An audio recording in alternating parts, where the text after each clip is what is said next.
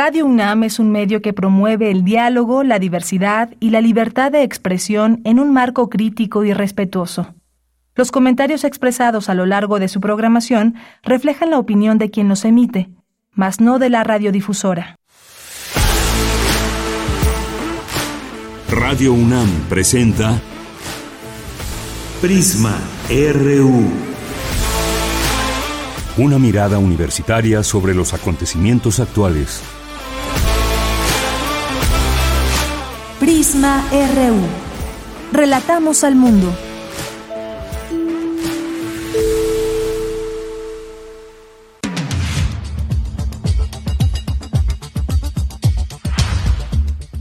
¿Qué tal? Muy buenas tardes. Muchas gracias por acompañarnos aquí en Prisma RU. Un gusto poder recibirles en este espacio informativo en vivo de una a 3 de la tarde. Hoy mucha información como todos los días. Se junta con temas también del fin de semana.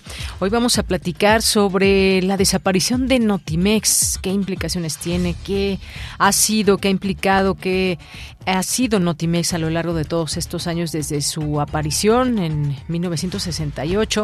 De esto vamos a platicar con el periodista, director de Periodistas Unidos y analista político Jorge Meléndez, quien estará aquí con nosotros para platicar de este tema, mucho que además se escribe a través de eh, los medios de comunicación, algunas reflexiones, ideas en torno a lo que significa la desaparición de la Agencia del Estado mexicano. Así que hoy lo abordaremos con el periodista. Vamos a, vamos a tener también el inicio de la campaña antidrogas. Si te drogas, te dañas. En más de 60 mil escuelas de educación secundaria y media superior eh, estaremos platicando con el maestro Roberto García Salgado, quien es profesor de licenciatura y posgrado de la Escuela Nacional de Trabajo Social de la UNAM. Como sabemos, entre la juventud hay mucha, eh, pues todo este tema que se tiene que abordar como educativo, informativo sobre las drogas y qué tanto ha servido y cómo desarrollar todo este tema. Pues vamos a, platicar cómo desarrollar esta estrategia, vamos a platicar con el maestro. Vamos a tener también en nuestra segunda hora una conversación con el doctor Alejandro Carlos Uscanga, quien es eh, doctor en cooperación internacional por la Universidad de Nagoya, Japón, y bueno, está muy ligado al tema de Japón, tiene libros que ha eh, escrito respecto a este país, y vamos a platicar con él específicamente de este mínimo histórico de nacimientos en Japón. ¿Qué implicaciones tendrá a futuro para este país? Además de que, bueno, hubo este fin de semana un atentado contra el primer ministro. Vamos a platicar sobre este tema también de Japón y esto qué significado tiene. Hoy es lunes, lunes de cartografía RU con Otto Cázares, cultura, información nacional e internacional y más aquí en Prisma RU.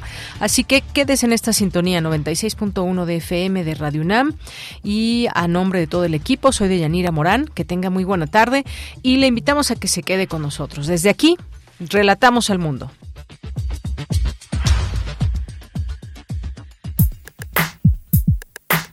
Relatamos al mundo. Relatamos al mundo.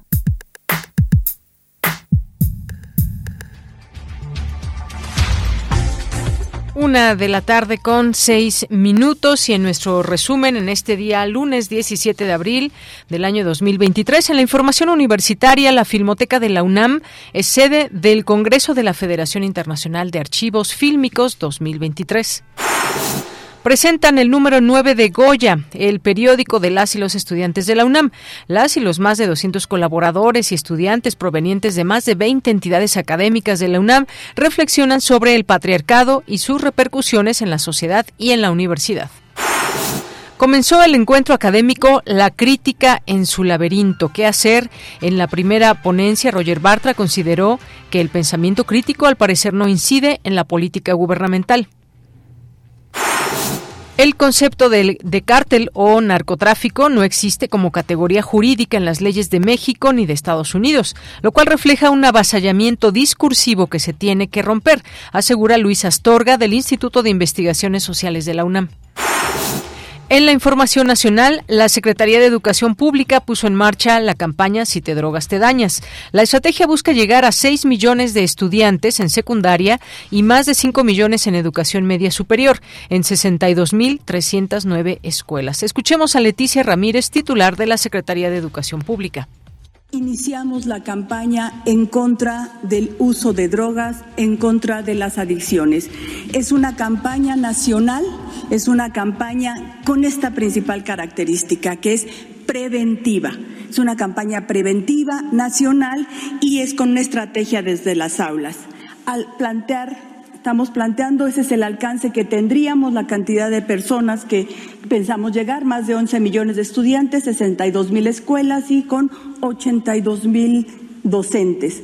Es de prevención informativa, ya lo decíamos, son unos minutos diariamente en el aula, de 10 a 15 minutos, por lo menos tres días en la semana, hasta que concluya en el ciclo escolar. La campaña es, si te drogas, te dañas las drogas que estamos atacando de manera principal y otras sustancias. Planteamos principalmente el fentanilo y en cada una de esas páginas hay documentos desde una infografía de una página o un documento que se realiza con la Secretaría de Salud o con las instituciones académicas que tienen esta información de siete o diez páginas o un documento de 50 o 60 páginas. Y hay una serie de videos con las mismas características. Información, deuda del Estado y acusaciones de corrupción marcan el primer debate de los aspirantes a la gubernatura de Coahuila. El presidente Andrés Manuel López Obrador expresó su inconformidad ante la injerencia indebida del gobierno de Estados Unidos a través de la DEA relacionada con el espionaje que realizó en torno al cártel de Sinaloa. Además, el presidente Andrés Manuel López Obrador informó que se encontró a la activista, que ya se encontró a la activista Ceci Flores, líder del colectivo Madres Buscadoras de Sonora, que había sido reportada como desaparecida. Fue encontrada sana y salva tras haberse eh, quedado varada en una zona donde no había red celular, ya que su vehículo presentó fallas mecánicas. En información internacional, el presidente de Nicaragua, Daniel Ortega, pidió expulsar a Taiwán como observador del sistema de integración centroamericana y solicitó la incorporación de Rusia al bloque en medio de acuerdos con China para construir 12.000 viviendas y plantas térmicas. Comandantes de las disidencias de las Fuerzas Armadas Revolucionarias de Colombia aseguraron estar listos para iniciar una nueva mesa de diálogos. Hoy en la UNAM, ¿qué hacer? ¿Qué escuchar? ¿Y a dónde ir? Te recomendamos el nuevo material de la serie Espacio Académico PAUNAM, bajo la conducción de Ernesto Medina y Sabrina Gómez Madrid, que en esta ocasión nos invitan a escuchar la serie de cápsulas en las que el doctor Salvador Fonseca Coronado, docente e investigador de la FESCO Octitlán, nos habla sobre la multiresistencia a fármacos. El material de la serie Espacio Académico PAUNAM se transmite de lunes a domingo a lo largo de la programación de nuestra emisora. Recuerda que todos los lunes tienes una cita con Berenice Camacho y las doctoras Ana Cecilia Chapa Romero, Cristina Pérez Agüero y Laura Ramos Langurén en la serie radiofónica Conciencia, Psicología y Sociedad. Hoy lunes 17 de abril el programa nos ofrece el tema Duelo y sus razones. En diálogo con la maestra Jacqueline Pérez López de la Facultad de Psicología de la UNAM, se hablará sobre la importancia de reconocer que la pérdida puede ser una experiencia dolorosa y traumática por diversos razones y que es válido buscar apoyo y lidiar con estos sentimientos de manera efectiva. La serie radiofónica Conciencia, Psicología y Sociedad te espera hoy y todos los lunes en punto de las 17 horas por el 96.1 de FM. La Sala Julián Carrillo de Radio UNAM te invita a la función de la obra Los Reyes del Impulso, tragicomedia compuesta desde el realismo mágico sobre el miedo a perder y a perdernos en la soledad. Esta puesta en escena, bajo la dirección de Alejandro Massa, se presenta hoy, en punto de las 20 horas, en la Sala Julián Carrillo de Radio UNAM. La entrada es libre con una contribución voluntaria. No olvides traer tu cubrebocas y respetar las medidas sanitarias recomendadas por el personal de nuestra emisora.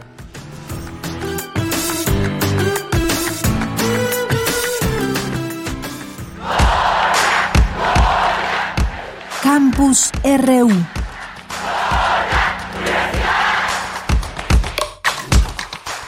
Una de la tarde con 12 minutos. Es momento de entrar a nuestro campus universitario. Como todos los días, una mirada a lo que sucede en nuestros campus universitarios de la UNAM. Y el programa universitario de estudios sobre democracia, justicia y sociedad de la UNAM presentó el número 9 de Goya, el periódico de las y los estudiantes de la UNAM. Y mi compañera Cindy Pérez Ramírez nos tiene esta información. ¿Qué tal, Cindy? Muy buenas tardes. ¿Qué tal, Deyanira? Es un gusto saludarte. Muy buenas tardes. Goya es un espacio para la expresión con respeto y sin censura, pero sobre todo un punto de partida para generar nuevos espacios en común para la comunidad universitaria mediante el debate, la creatividad y la conciencia social. Durante el lanzamiento del nuevo número del periódico Goya, realizado en el Centro Cultural Universitario Tlatelolco, lo vamos a tirar contra el patriarcado, la misoginia y los micromachismos John Ackerman, director del Programa Universitario de Estudios sobre Democracia, Justicia y Sociedad, habló de Goya como un espacio para reflexionar acerca de temas urgentes como el feminismo. Son más de 200 colaboraciones que recibimos que rompe el récord que tenemos este, y de más de 20 entidades, CCH, prepas, ENES, facultades, este, de toda la universidad. El tema es esencial, el movimiento feminista es pues no sé si es muy este, arcaico usar la palabra vanguardia, ¿no? Pero está en el liderazgo, nos está enseñando a todos y a todas cómo hacer la política, la vida, la cultura, la economía, todo, cómo poner todo de cabeza, transformarnos y reinventarnos para generar otra humanidad, otra manera de existir en este mundo. En tanto, Tamara Martínez Ruiz, coordinadora de Igualdad de Género de la UNAM, se refirió al trabajo de comunicar para tener diálogos basados en el respeto e igualdad. Dentro de estas páginas es visible como diversos sectores de nuestra comunidad estudiantil están participando en la escucha, el diálogo y el intercambio de ideas sobre la desigualdad que viven y vivimos las mujeres en nuestra actualidad. Como eje de la publicación en los diferentes artículos, se reconoce que el patriarcado es un mal que nos afecta a todas las personas, no solamente a las mujeres, y nos afecta en las distintas escalas. Y ustedes lo dicen y lo expresan. Además, este material es una muestra de que las, los y les estudiantes participan de forma activa en la generación de conocimiento que es público, accesible y actualizado sobre todas las realidades. Deyanira Goya es un espacio para la expresión y la construcción de comunidad por medio del debate, la creación artística y la discusión libre e informada. Este es mi reporte. Gracias, Cindy. Muy buenas tardes. Muy buenas tardes. Bien, pues qué bueno que estas, estos temas se sigan imponiendo en agendas, en conversaciones, en temas como en este periódico Goya, este periódico universitario ya el número 9 y en donde participa y se ve ahí también toda esta mirada de las y los jóvenes de nuestra universidad. Nos vamos ahora con mi compañera Virginia Sánchez en conferencia magistral. Luisa Astorga del Instituto de Investigaciones Sociales aborda el tema de política y tráfico de drogas. ¿Qué tal, Vicky? Cuéntanos. Buenas tardes. Hola, ¿qué tal, Leia? Muy buenas tardes a ti y al auditorio de Prisma RU. El concepto económico de cártel o narcotráfico no existe como categoría jurídica en las leyes de México ni en las de Estados Unidos y muy probablemente en ningún país, por lo que es cuestionable de qué hablan periodistas académicos políticos cuando se recurre a estos términos. Esto refleja que nos encontramos en una feria de fantasías, de etiquetamientos sin sustento en la práctica y muestra el avasallamiento discursivo que desde principios del siglo XX ha predominado. Así lo señaló Luisa Astorga del Instituto de Investigaciones Sociales de la UNAM durante la conferencia magistral Política y Tráfico de Drogas organizada por el mismo instituto en el marco del ciclo de conferencias denominado En reconocimiento a sus trayectorias las y los investigadores del instituto. Escuchemos a Luisa Astorga. Si todas las organizaciones delictivas son cárteles, simple y sencillamente no tiene sentido el concepto económico. O cambiamos el concepto económico o decidimos que le podemos poner el nombre que sea a cualquier cosa y a cualquier agrupación delictiva, porque el principio mismo del concepto de cártel es una cosa mucho más restringida, pero igual puede ser una organización de tres o más personas, como dice la ley contra la delincuencia organizada en México, o una organización que tenga mil elementos. Dice, bueno, entonces, ¿cuál es la diferencia entre cuatro y mil? Pues es abismal, pero si a todos les ponemos la etiqueta de cártel, pues simple y sencillamente no sabemos de qué estamos hablando. O estamos hablando nada más porque todo mundo dice y nombra como tales a cualquier organización delictiva.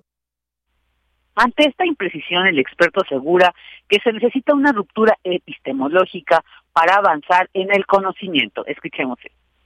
Esta cuestión no es una mera precisión del lenguaje, tiene que ver con el avance del conocimiento. Y el avance del conocimiento en cualquier área del conocimiento no se realiza sin rupturas epistemológicas. Y el discurso, digamos, sobre estos fenómenos eh, del circuito económico de las sustancias psicoactivas ilegalizadas, ustedes me dirán, no, es que es muy largo, ¿no? Vale más hablar del narco. Pues pues pueden hablar de lo que quieran, pero en términos académicos no se va a sostener, porque lo primero que tienen que hacer es, ¿qué entiendes tú por narco? ¿Qué entiendes por narcotráfico? ¿Qué referente tiene? ¿Es una categoría sociológica? ¿Es, un, digamos, es una categoría de las ciencias sociales? ¿Sí o no? Y en cuanto a las interacciones que se han generado en el campo político y el campo naciente del tráfico de drogas, el experto dijo que el uso de estas metáforas tan utilizadas en muchos terrenos se deben analizar también en términos estructurales, es decir, si se dan en una posición de igualdad o de subordinación. De ella, este es el reporte.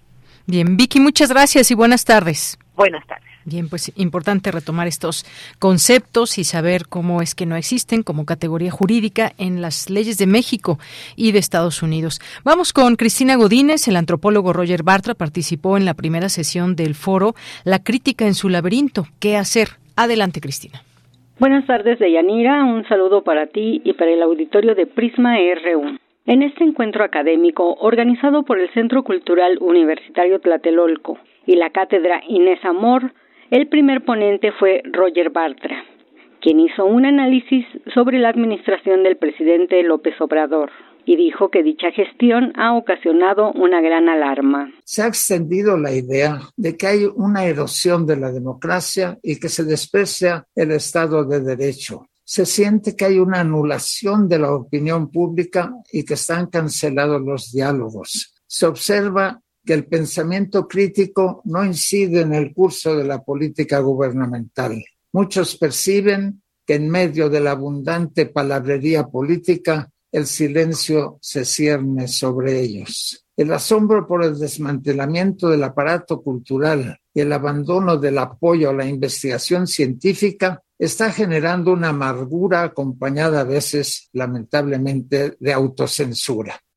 Antropólogo señaló que el desgarro del tejido social no parece preocupar a los gobernantes. Además, la academia amenazada no responde de manera articulada.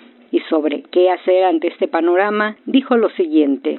Yo publiqué en 2021 un libro que comparte plenamente este malestar y que trata de explicarlo. Mi pesimismo cristalizó en ese libro. Regreso a la, a la jaula, su título, que no obstante intentó buscar alguna salida. Pensaba que enfrentábamos un populismo reaccionario que amenazaba con llevarnos a una peligrosa deriva autoritaria. López Obrador había llegado a la presidencia gracias a una profunda crisis del gobierno de Peña Nieto y del PRI. En el gobierno se veía una gran corrupción y en su seno había una confrontación entre tecnócratas y nacionalistas. Podemos asegurar que el PRI y su gobierno creo yo, fueron la clave del triunfo de López Obrador. De los precandidatos presidenciales, tanto los oficiales como los de la oposición, Roger Bartra comentó que ninguno posee el carisma de López Obrador, por lo que consideró que lo mejor para México sería un programa de corte socialdemócrata. Deyanira, este es mi reporte. Buenas tardes. Gracias, Cristina. Buenas tardes. Nos vamos ahora con Luis Fernando Jarillo. Deuda del Estado y acusaciones de corrupción marcan el primer debate de los aspirantes a la gubernatura de Coahuila. Cuéntanos, Luis Fernando. Muy buenas tardes. Muy buenas tardes, Deyanira, a ti, a todo el auditorio de Prisma RU. Este domingo se realizó el primero de tres debates oficiales entre los candidatos a la gubernatura de Coahuila.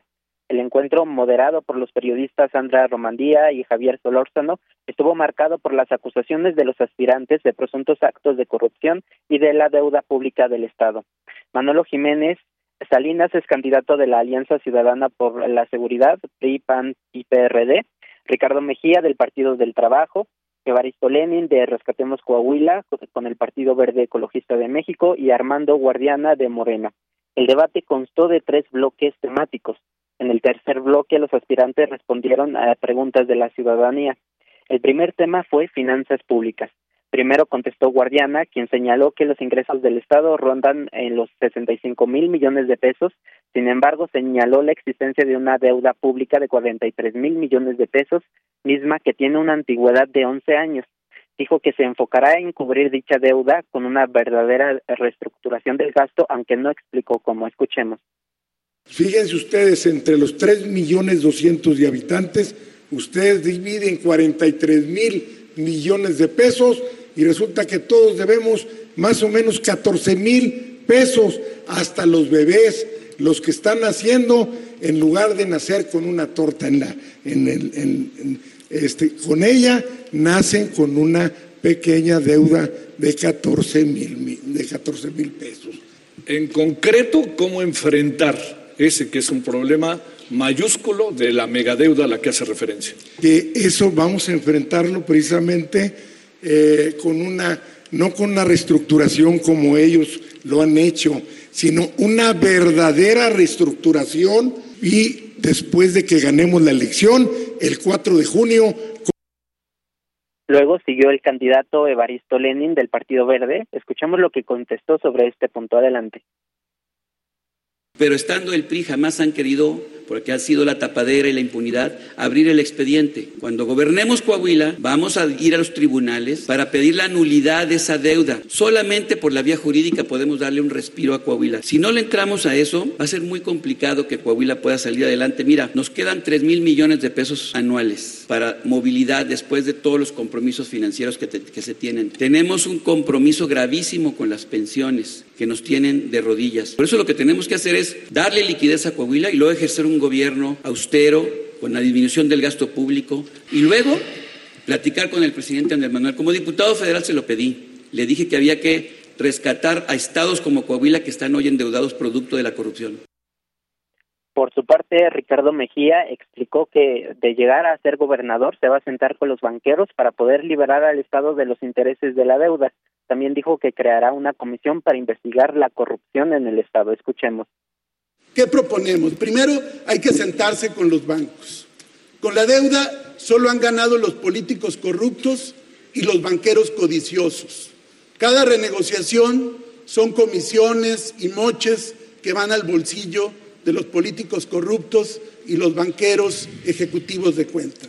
Por eso, desde el primer día de mi gobierno, me voy a sentar y les voy a decir, se acabó la fiesta, el que paga manda y vamos a liberar gran parte de los 6.700 millones de intereses que hoy pagamos por la deuda.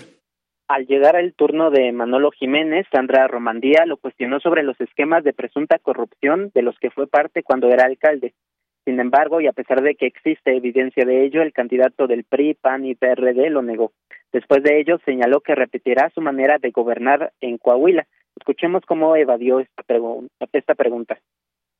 ¿Qué deben esperar de usted, candidato, los coahuilenses, de llegar a la gubernatura si una de las principales quejas, candidato, es que el dinero de Coahuila siempre termina en las familias de siempre. Lo que tú comentas es precisamente lo que dicen mis adversarios. Discúlpame, eh, eh, lo que pasa es que pude revisar papel por papel en una investigación periodística. Es lo, es lo que dicen mis adversarios. Por eso, a los que andamos... Candidato, si me deja terminar la idea, eh, soy periodista de investigación y pude tener acceso a todos los documentos, así como a las actas constitutivas, a los permisos, y yo con mis propios ojos los pude ver. Es información y son datos. Adelante, Es lo que comentan los adversarios pero los que andamos en esto, la gente nos tiene que medir por lo que hemos hecho, no por lo que decimos que vamos a hacer, hechos más que palabras.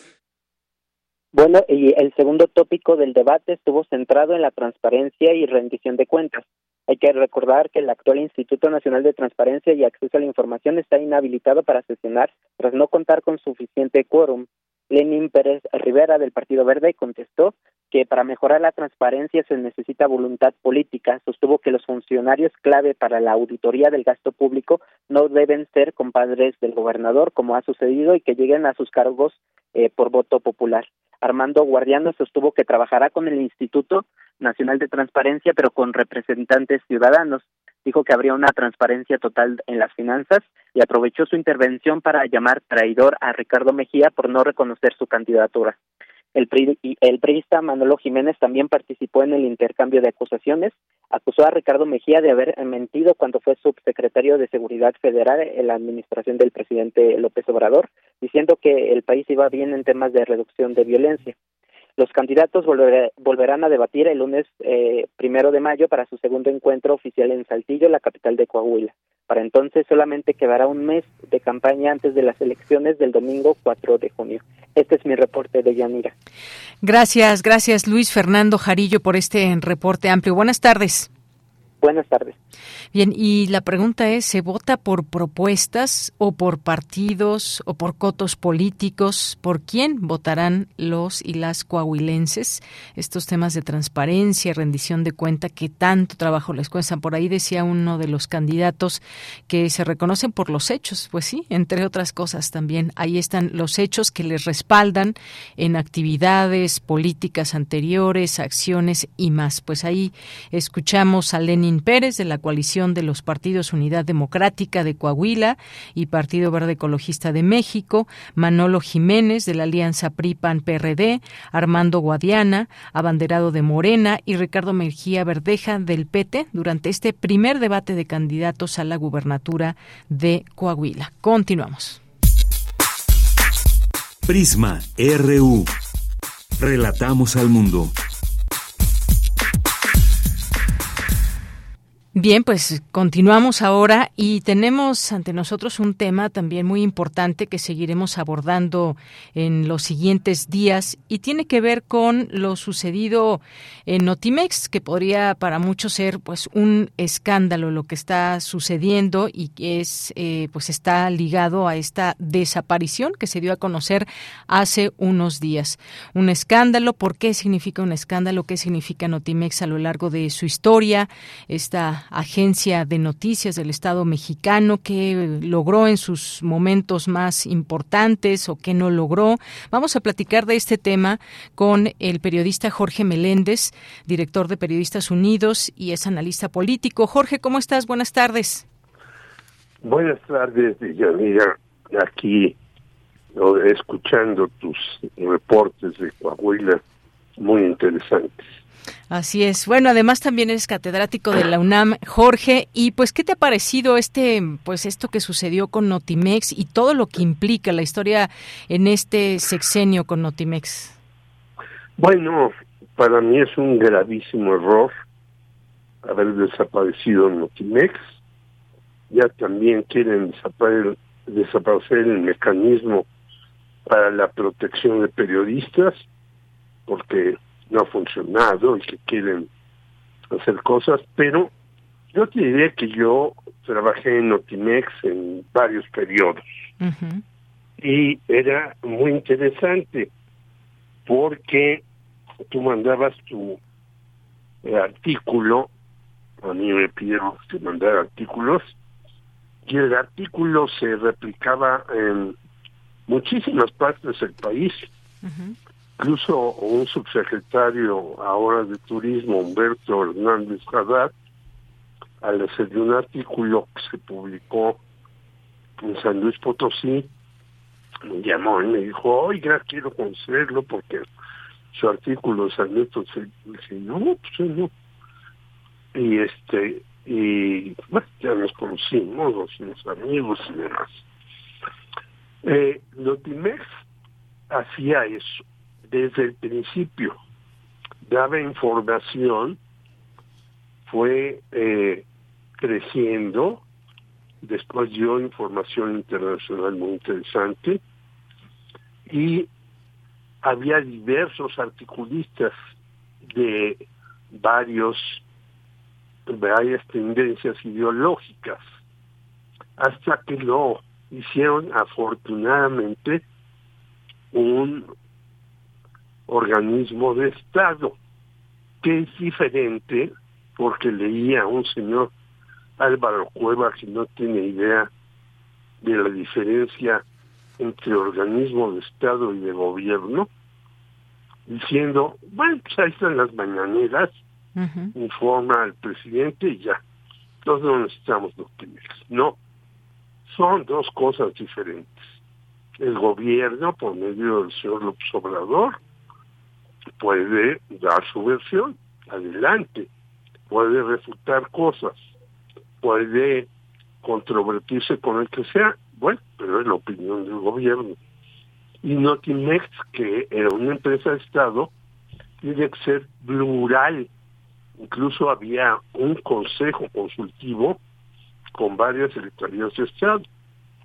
Hay que decir que la huelga de Notimex fue avalada por la Secretaría del Trabajo, el Tribunal Contencioso Judicial, por este organismo que está formado por diferentes secretarías de Estado y demás. Y esta huelga la encabezó la compañera Adriana Urrea, porque el anterior eh, secretario general era un ampón, Conrado García, que tenía metidos en la época de Alejandro Ramos como director, como a 20 familiares.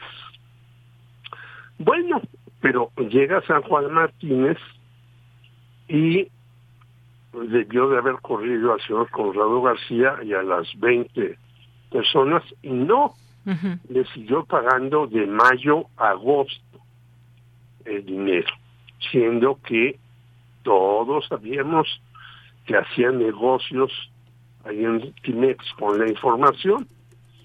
Entonces, San Juana Martínez fue citada por diversas autoridades, la Secretaría del Trabajo, Luisa María Alcalde, se dice para eh, denigrarla que el papá de ella eh, es el eh, abogado del sindicato de Notimex, lo cual es cierto.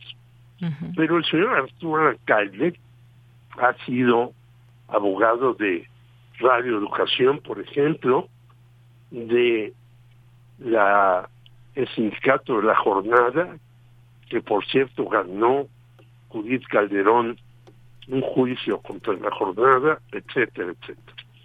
Y por eso atacaban a la Secretaría del Trabajo, Luz María Alcalde.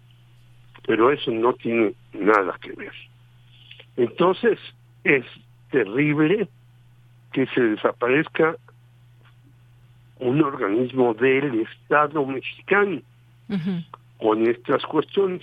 Yo te acabo de enviar eh, para que tengas a la mano, porque uh -huh. lo recuerdo, cita ahí alguien que ni sé quién es, acerca de Notimex,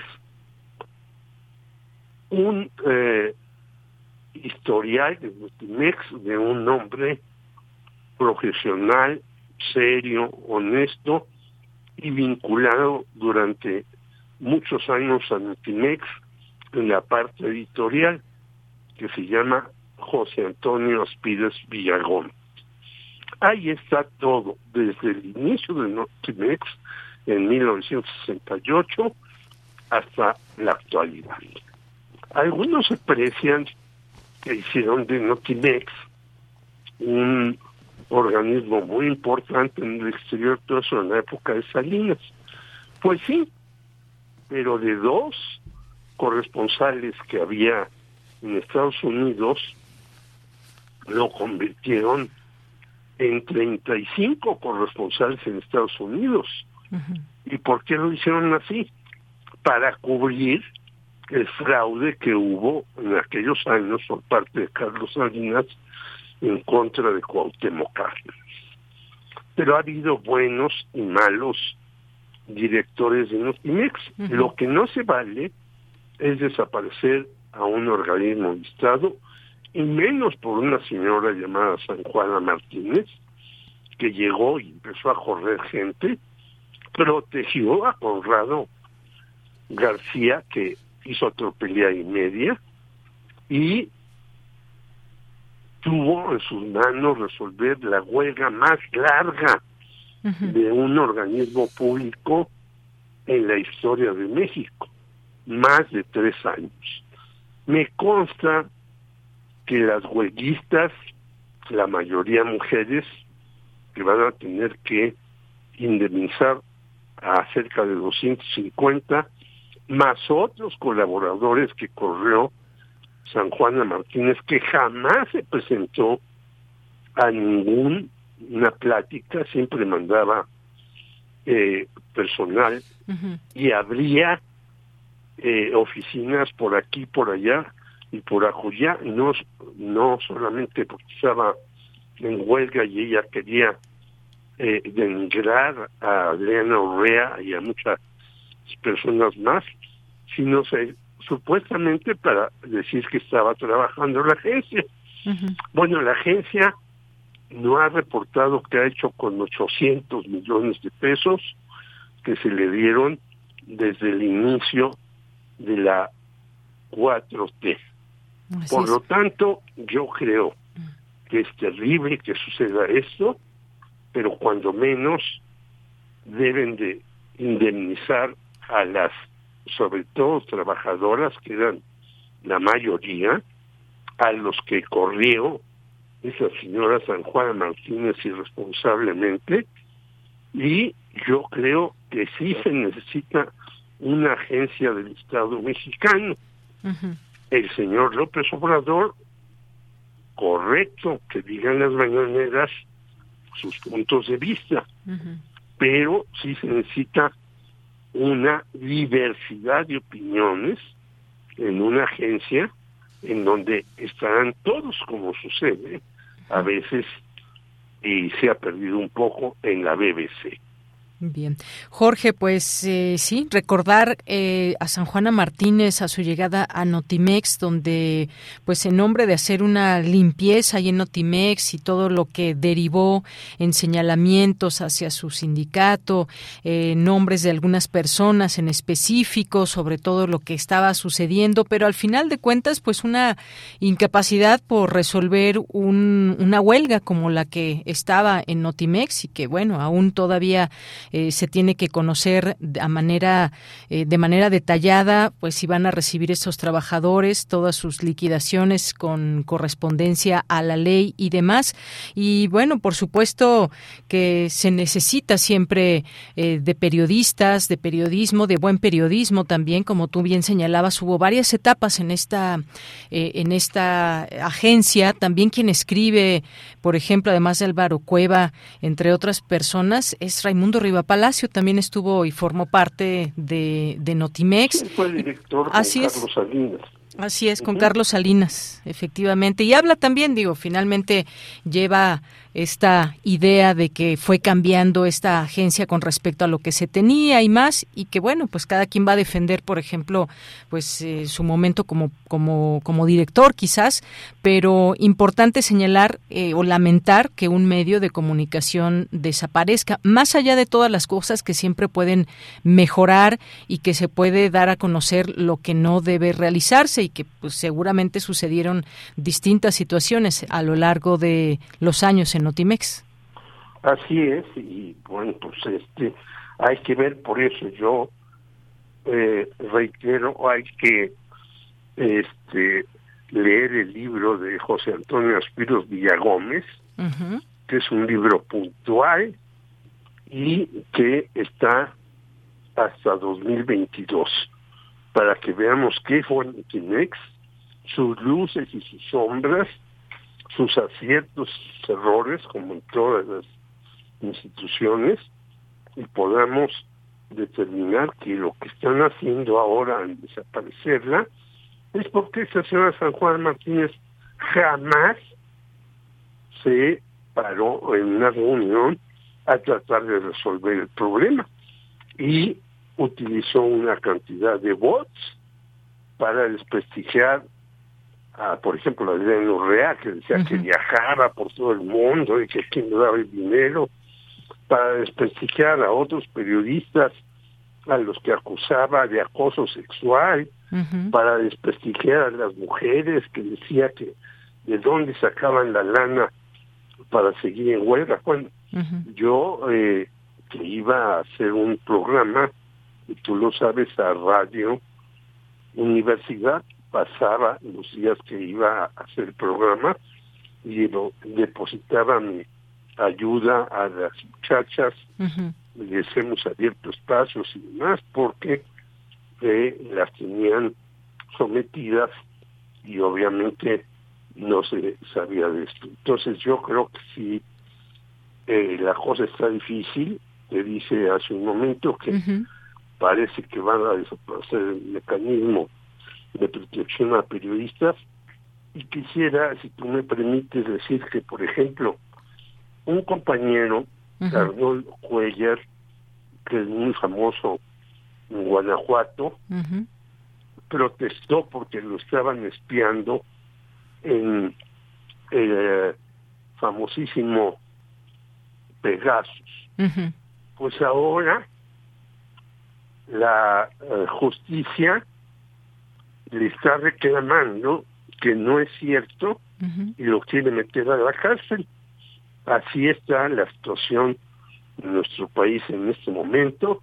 Después de ser agredido, te tratan incluso de poner en la picota para acallarte. Pero yo creo que no lo conseguirán ni con Notimex ni con estas cosas y los que pues tenemos la libertad porque nos la hemos ganado a cualquier lugar y hacer las cosas, seguiremos informando de estos y otros asuntos. Muy bien, Jorge. Pues muchas gracias, como siempre, por tu análisis, tu comentario sobre ese tema que no queremos dejar pasar y que seguiremos comentando este tema de Notimex.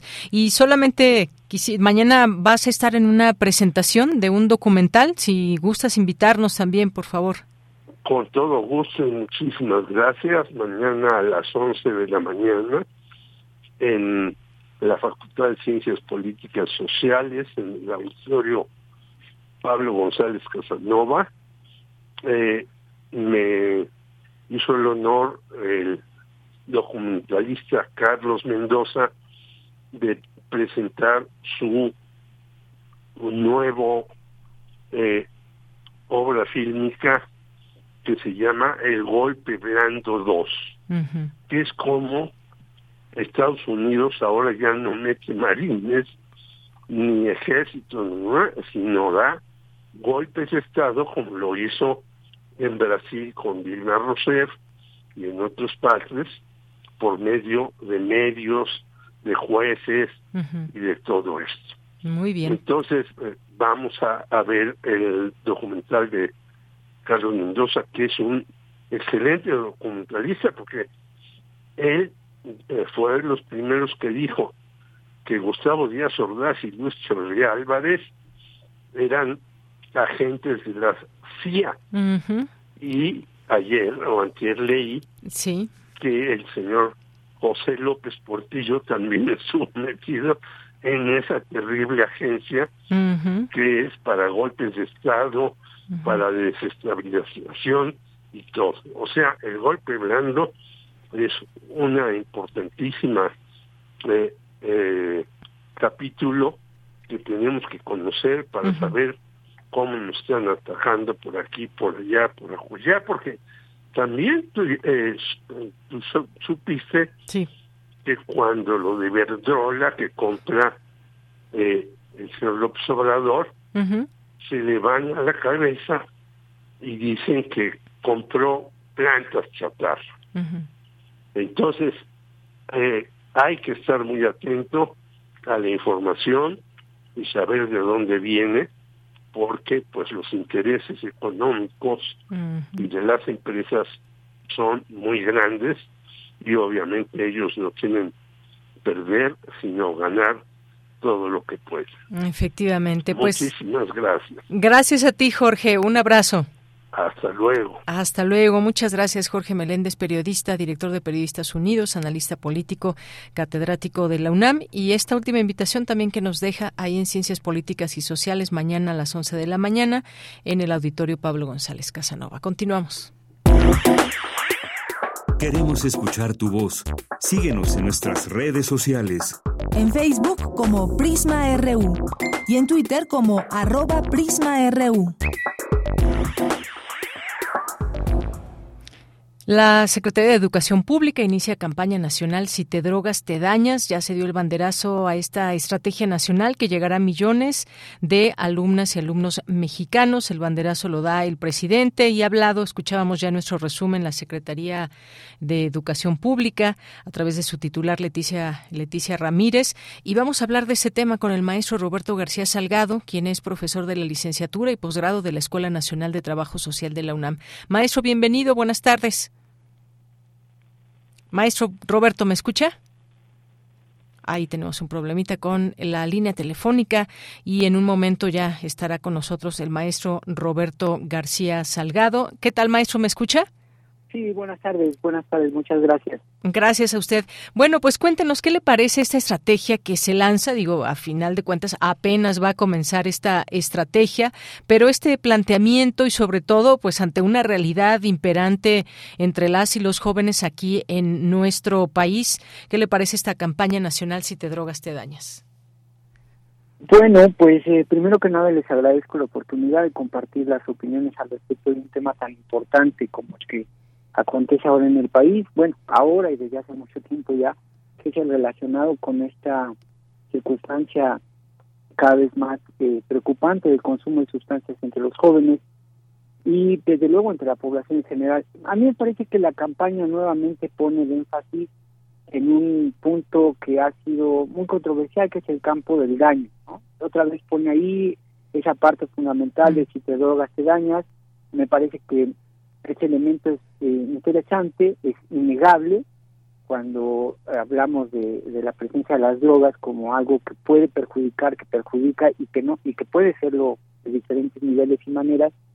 Pero me parece que para el campo de la educación esto tendría que estar más en una condición no solo del daño, sino también eh, más en el campo del bienestar, más en el campo de la discusión eh, de cómo nos estamos relacionando con una serie de elementos que están eh, vinculados a nuestra realidad social, ¿no? En este campo de las sustancias, desafortunadamente ya no solo estamos hablando de las cuestiones del daño físico, sino también de la escalada que ha tomado en materia del orden económico, las cuestiones de violencia, de las implicaciones que está teniendo a nivel familiar. Entonces, aunque todas ellas podrían ser consideradas como un daño, sí tendríamos que matizar este elemento importante y no solo dejarlo en el plano de esta responsabilidad de que yo sé que me hace daño y tengo que evitarlo, no tener que ir a una reflexión un poquito más más amplia y creo que la escuela es un lugar importante, pero también implica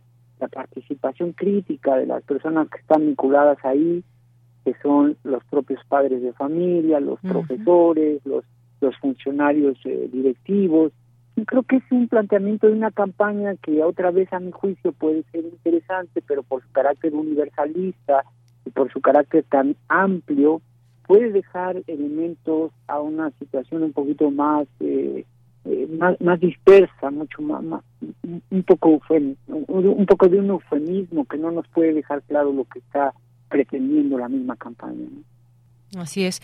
Pues sí, y además está centrado, ¿qué le parece esta parte de, a niveles de secundaria y media superior? Eh, no porque en otras edades y mayores, por supuesto, se tengan eh, también referencias con esta eh, este problema, por ejemplo, de adicción a las drogas. Y bueno, la estrategia en el aula se aplicará con una guía con información mediante un micrositio también de la Secretaría de Educación Pública. Habrá videos, carteles especiales especialistas, donde pues se intentará sobre todo dar información a las eh, y los estudiantes para que sepan lo que puede, de qué puede tratarse. Ahora bien, eh, sabemos que estamos eh, inmiscuidos en un problema nacional donde el trasiego de drogas, el narcotráfico ocupa buenos espacios, digamos, por lo menos en la información, en los temas mediáticos, y cómo, cómo ver desde los estudiantes también la posibilidad de saber que esto realmente pues tenemos que que es una estrategia además que permite que se haga en conjunto con los padres de familia, que cómo ve esta parte los rubros de edad que se están manejando, que es secundaria y educación media superior. Sí, a mí me parece que es muy importante, creo que ese eh, rubro, como usted le llama, o ese, ese segmento etario que va de los 12 a los de 18, 19, 20, 21 años, porque tenemos, bueno, también esa condición, pero eh, creo que es, es interesante eh, considerar la secundaria y la preparatoria como espacios donde empiezan a haber una serie de, elementos también propios del desarrollo de la persona y, y que creo que ahí hay que incidir, sobre todo también utilizar las nuevas tecnologías, como usted menciona muy bien, el micrositio, lugares donde puedan alcanzar a tener una información que sea una información precisa, cuidada de qué es lo que quieren decirle a la persona y cómo lo va a recibir y cómo lo puede hacer significativo para sí. A mí me parece que la campaña tiene un target importante, me parece que sí, la secundaria y la preparatoria es el lugar por razones económicas y por cuestiones también de la propia condición etaria, de elementos que son muy importantes atacar. Y como usted bien dice no que no es que no haya en otros pero digamos que el campo disciplinario de los niños todavía es mucho más fácil desde el ámbito de la familia poder controlar que en el campo de la adolescencia y la juventud. Entonces me parece que es importante nuevamente me parece que el, el target y las posibilidades a través de los medios a través de la participación directa de especialistas va a ser muy muy muy interesante poner el acento ahí y tratar de que ellos mismos se vuelvan eh, pues personas capaces de reflexionar sobre la información y hacerla significativa y llevar al campo de su autocuidado de sí lo que implicaría el vínculo con sustancias que, insisto, nos ponen en riesgo, ponen en riesgo a los jóvenes desde el punto de vista de las implicaciones que eh, en la salud pueden traer, pero también desde la implicación que tiene el campo de lo pues del ilícito, de la consecución de las sustancias, la presencia de los narcomenudistas, en fin, todo esto que está relacionado inevitablemente con la presencia de las sustancias. creo que incidir en ese grupo a mí me parece muy atinado, me parece que es importante no, no abandonar ese grupo, hacer más insistente la participación ahí y vestirla muy bien de una información que les quede clara y que pueda ser asequible y que pueda ser entendible para ellos.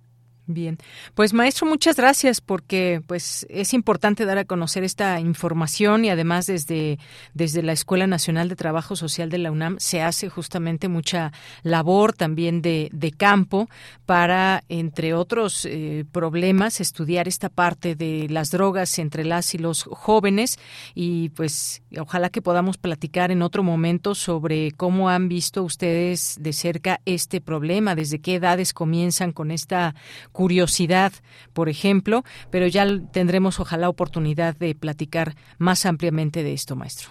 Claro que sí, muchísimas gracias y creo que desde el trabajo social hay una importante labor que se está haciendo en el trabajo comunitario, en el trabajo regional, la participación directa con los jóvenes y sus esferas de vida, entonces creo que es un trabajo de intervención muy particular que se hace y que está permitiendo también pues llegar más a los campos de, del orden del, del, significado y de la importancia que tiene el cuidado de sí y las maneras en cómo resolver ciertas otras problemáticas que los jóvenes están viviendo. Entonces, bueno, pues desde acá estaremos siempre eh, muy dispuestos a participar con ustedes de las experiencias que hemos venido acumulando. Bien, maestro, pues muchas gracias y muy buenas tardes. Buenas tardes, hasta luego. Hasta luego. Fue el maestro Roberto García Salgado, profesor de licenciatura y posgrado de la Escuela Nacional de Trabajo Social de la UNAM. Continuamos. Sala Julián Carrillo presenta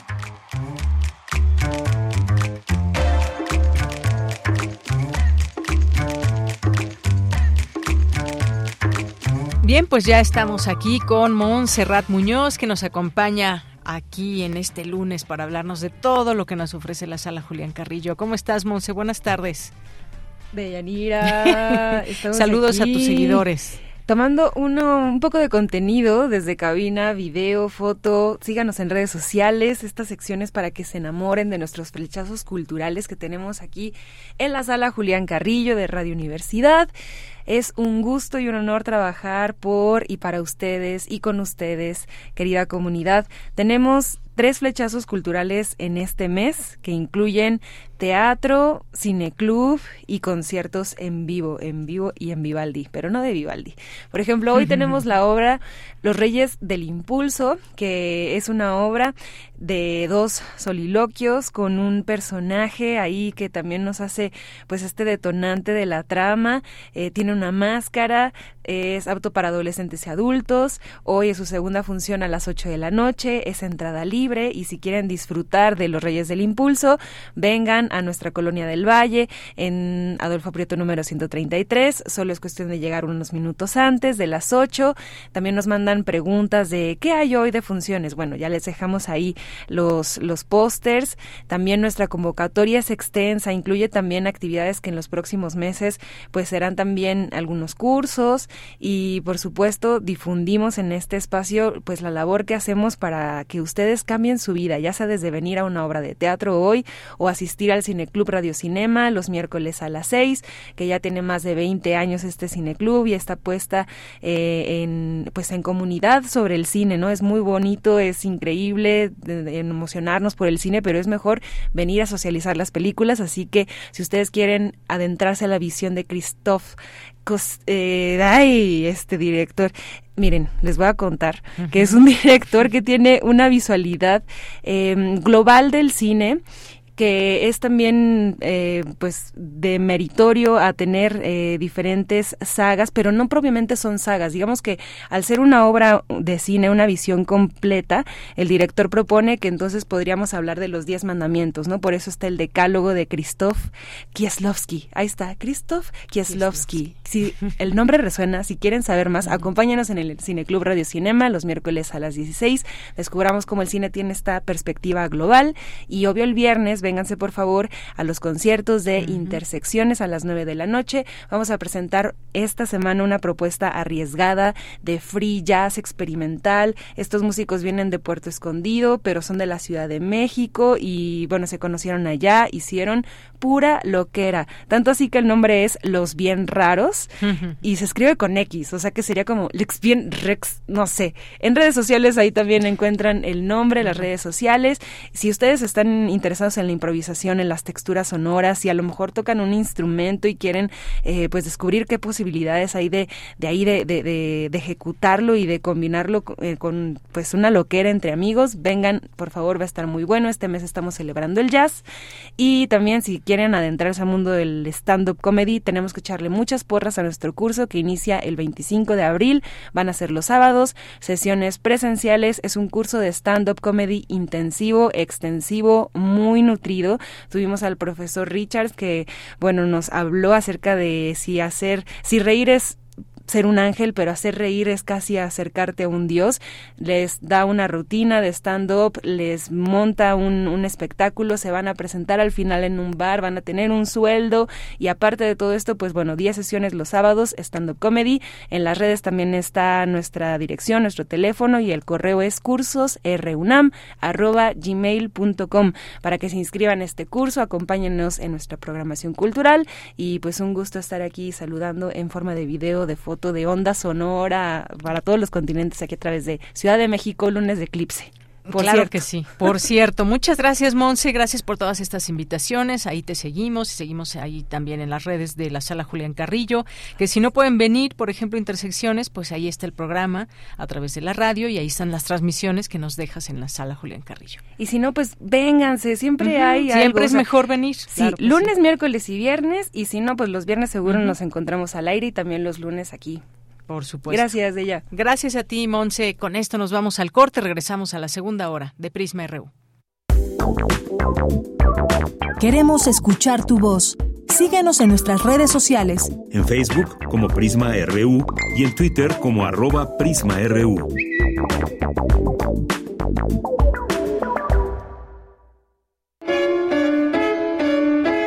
Vladi y su legado. La pintura como entidad, ¿no? La pintura no. Todavía hoy día yo rechazo la comercialidad como una expuridad, ¿no? Me, da vergüenza vender, Y, creo que el pintor no debe vender prácticamente. Acompáñanos a descubrir y a conocer a Vladi, pintor, muralista, dibujante y grabador, en sus propias palabras. al lado de sus alumnos, estudiosos, críticos y curadores de arte. Sábados y domingos del 25 de marzo al 23 de abril a las 13.30 horas por el 96.1 de FM.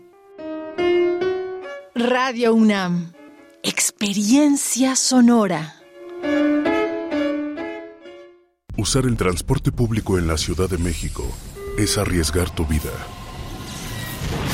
Viajar en metro en la CDMX es de alto riesgo por la falta de mantenimiento y construcciones mal hechas del desgobierno de Morena. Cuando sentimos el impacto por atrás y empezó a salir harto humo. Yo pensé que el metro se iba a prender todo. Dijo que eran 15 muertos, eran más. Ya han muerto al menos 29 personas y cientos de heridos tan solo en los últimos tres años. Cambiemos la CDMX. Sí hay de otra. PAN. Si no quieres quedar peor que una piedra, mejor no consumas crack o piedra. Consumirla daña tu cerebro y tu corazón, causando ansiedad y paranoia. Ahora el narco le añade fentanilo para engancharte desde la primera vez. Y el fentanilo mata. No te arriesgues. Si necesitas ayuda, llama a la línea de la vida 800-911-2000. Secretaría de Gobernación. Lo social, lo político, lo económico, lo cultural son fenómenos que nos competen a todas y a todos. Nada debe sernos impuesto, porque tenemos una voz, una opinión, tenemos derecho a debate. Analiza lo que sucede en la sociedad en compañía de universitarios, juristas, especialistas y activistas. Con Diego Guerrero, los martes a las 16 horas por Radio UNAM. Experiencia sonora.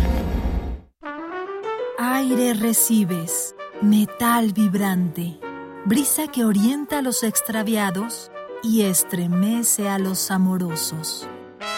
La música para trompeta, salsa, jazz, balada, está en Viento de bronce. Con Juan Arturo Brennan, lunes a viernes 6.40 de la mañana y 15 horas. Radio UNAM. Experiencia sonora.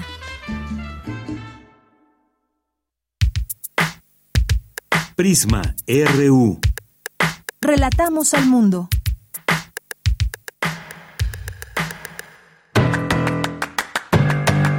Mañana en la UNAM, ¿qué hacer? ¿Qué escuchar? ¿Y a dónde ir?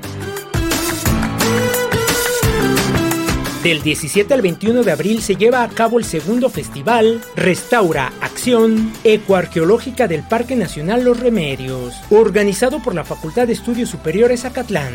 Mañana no te puedes perder la mesa redonda Educación Ambiental como Instrumento de Cambio, que se llevará a cabo en punto de las 11 horas en la unidad de seminarios del Centro de Educación Continua de la FES Acatlán. Consulta el programa completo del segundo festival Restaura Acción Ecoarqueológica del Parque Nacional Los Remedios, disponible en las redes sociales de la FESA Catlán. La Secretaría de Prevención, Atención y Seguridad Universitaria invita a participar en el primer simulacro nacional 2023, que se llevará a cabo el próximo 19 de abril en punto de las 11 horas. Tu participación es importante. La Fiesta del Libro y la Rosa llega a su decimoquinta edición con un mayor número de expositores y más áreas especiales para niñas, niños y jóvenes. La fiesta del libro es una celebración mundial y como en otros años, en este 2023, la Universidad Nacional Autónoma de México será la encargada de su organización. Del 21 al 23 de abril, la fiesta del libro y la rosa se llevará a cabo de forma presencial en los espacios del Centro Cultural Universitario. Podrás participar en más de 300 eventos entre mesas redondas, talleres, presentaciones, coloquios, actividades musicales y funciones de artes escénicas. Recuerda, del 21 al 23 de abril se llevará a cabo la Fiesta del Libro y la Rosa 2023 en el Centro Cultural Universitario. Consulta el programa completo en el sitio oficial fiesta del libro y la rosa.unam.mx diagonal programa. No olvides llevar tu cubrebocas y respetar las medidas sanitarias recomendadas por el personal organizador. Para Prisma RU, Daniel Olivares Aranda.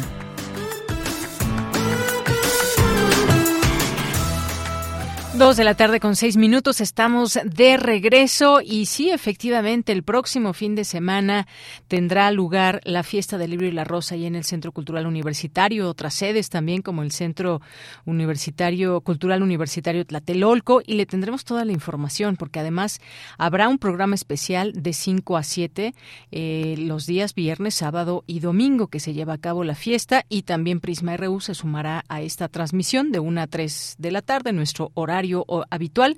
Estaremos ahí transmitiendo en vivo.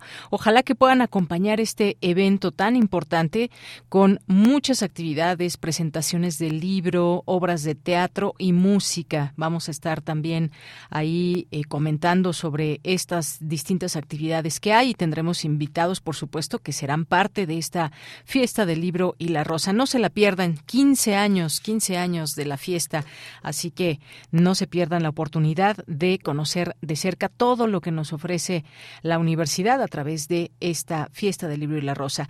Bien, pues estamos aquí de regreso en esta segunda hora y tenemos eh, saludos como siempre, como todos los días. Jorge Fra, le mandamos muchos saludos como siempre.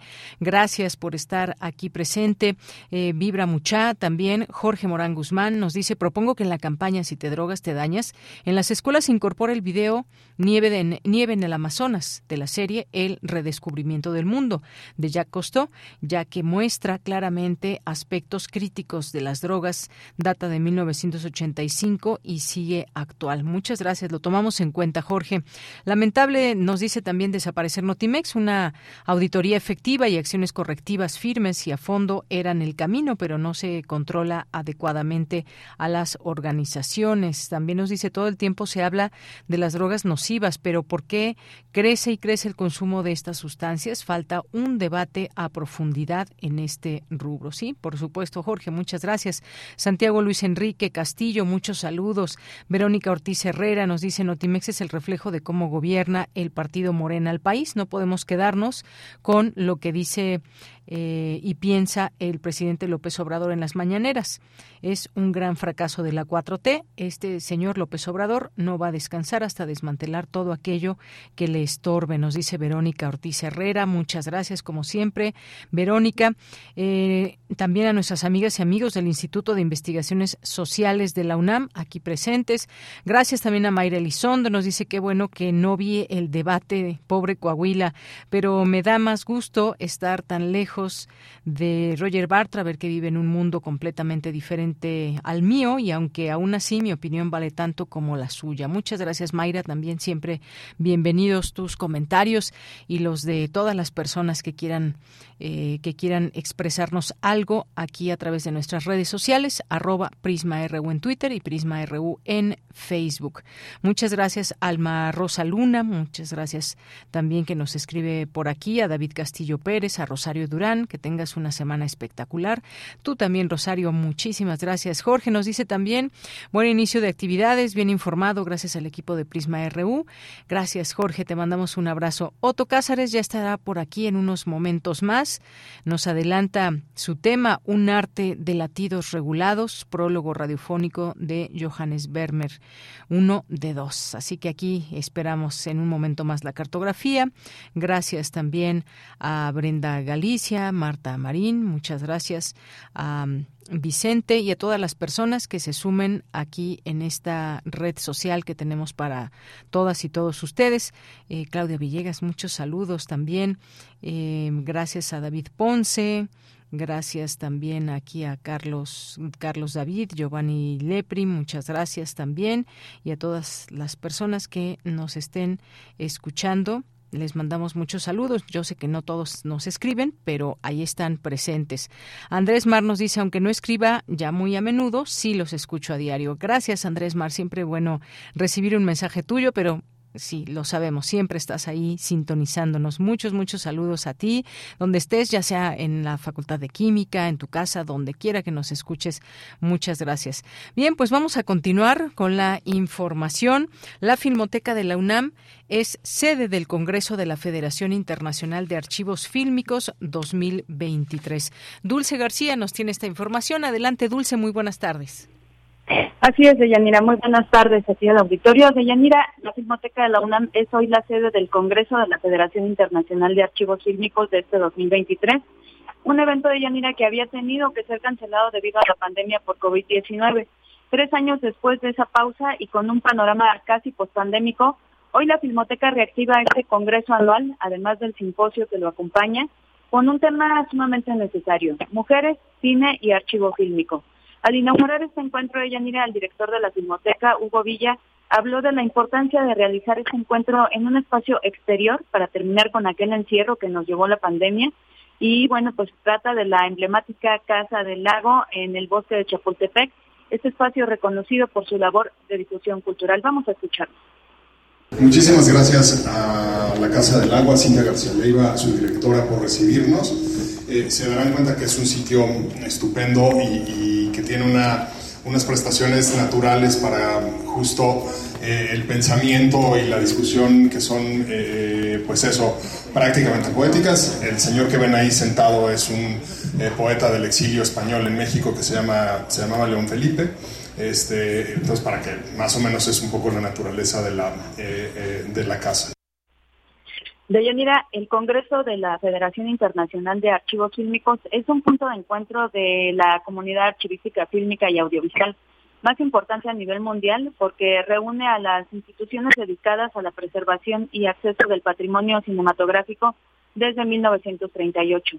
Entre sus objetivos principales está el de establecer directrices para fomentar la salvaguarda de las imágenes en movimiento, una labor en la que participa activamente con la UNESCO para publicar recomendaciones dirigidas a la conservación y conformación de archivos fílmicos. Este año de Yanira el Congreso discutirá las formas en que el cine y los archivos fílmicos del siglo XXI pueden promover la equidad de género. De ahí que una de sus primeras invitadas fuera la doctora Guadalupe Ferrer, que recordemos fue directora de las dos instituciones de archivos fílmicos más importantes de México, que son la Cineteca Nacional y la Filmoteca de la UNAM. Vamos a escucharla. Yo eh, pienso que en este país, en la época en que yo llegué a la Cineteca Nacional, sobre todo, no había una política pública de inclusión de sexo para los, eh, o de género, perdón, para los eh, puestos de dirección. Por eso reitero, fue un asunto de fortuna, porque no respondía a una política pública de inclusión. Ahora, afortunadamente, creo yo que en el mundo académico desde hace rato hay un acceso mucho más democrático a, los puestos eh, y en la administración pública esto realmente ha cambiado. Hay mucho, mucha más presencia femenina en puestos de administración pública. Y bueno, Deyanira, el Congreso de la Federación Internacional de Archivos Fílmicos comenzó este 17 de abril y continúa sus actividades durante toda esta semana hasta el 21 de abril. La sede principal es la Casa del Lago de la UNAM, ubicada en el bosque de Chapultepec, y contempla un ciclo de, de funciones especiales de películas restauradas. Esta programación se puede consultar en la página piaf.filmoteca.unam.mx. Es la información. Dulce, muchas gracias y muy buenas tardes. Gracias a ti, buenas tardes. Continuamos. Tu opinión es muy importante escríbenos al correo electrónico prisma.radiounam@gmail.com. Dos de la tarde con 15 minutos, pues vamos a hablar de un tema internacional que nos pareció importante de comentar y de analizar aquí en Prisma RU de Radio UNAM y tiene que ver con la tasa de natalidad en Japón que ha caído al mínimo histórico y que registró la menor cantidad de nacimientos en su historia el año pasado, continuando con un declive de siete años que agrava aún más los desafíos de su sociedad que envejece rápidamente.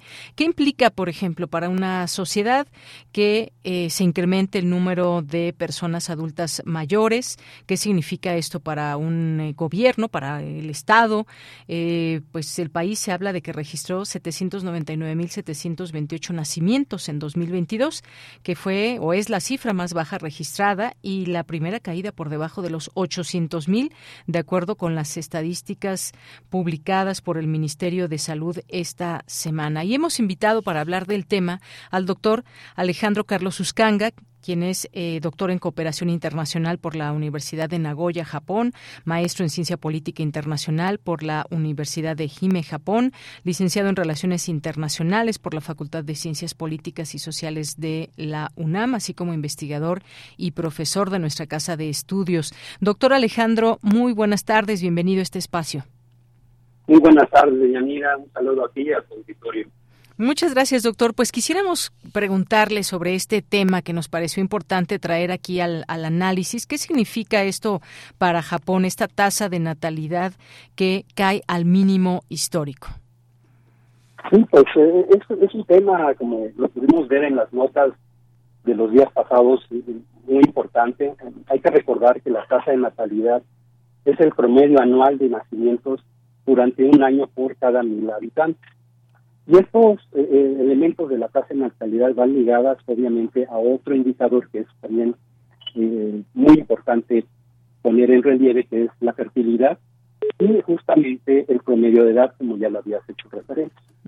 Y sí, justamente en el caso de Japón, pues vemos que esta, esta tendencia del incremento de la edad promedio de los habitantes, más la baja de nacimientos, pues es una combinación letal bueno, para cualquier política pública.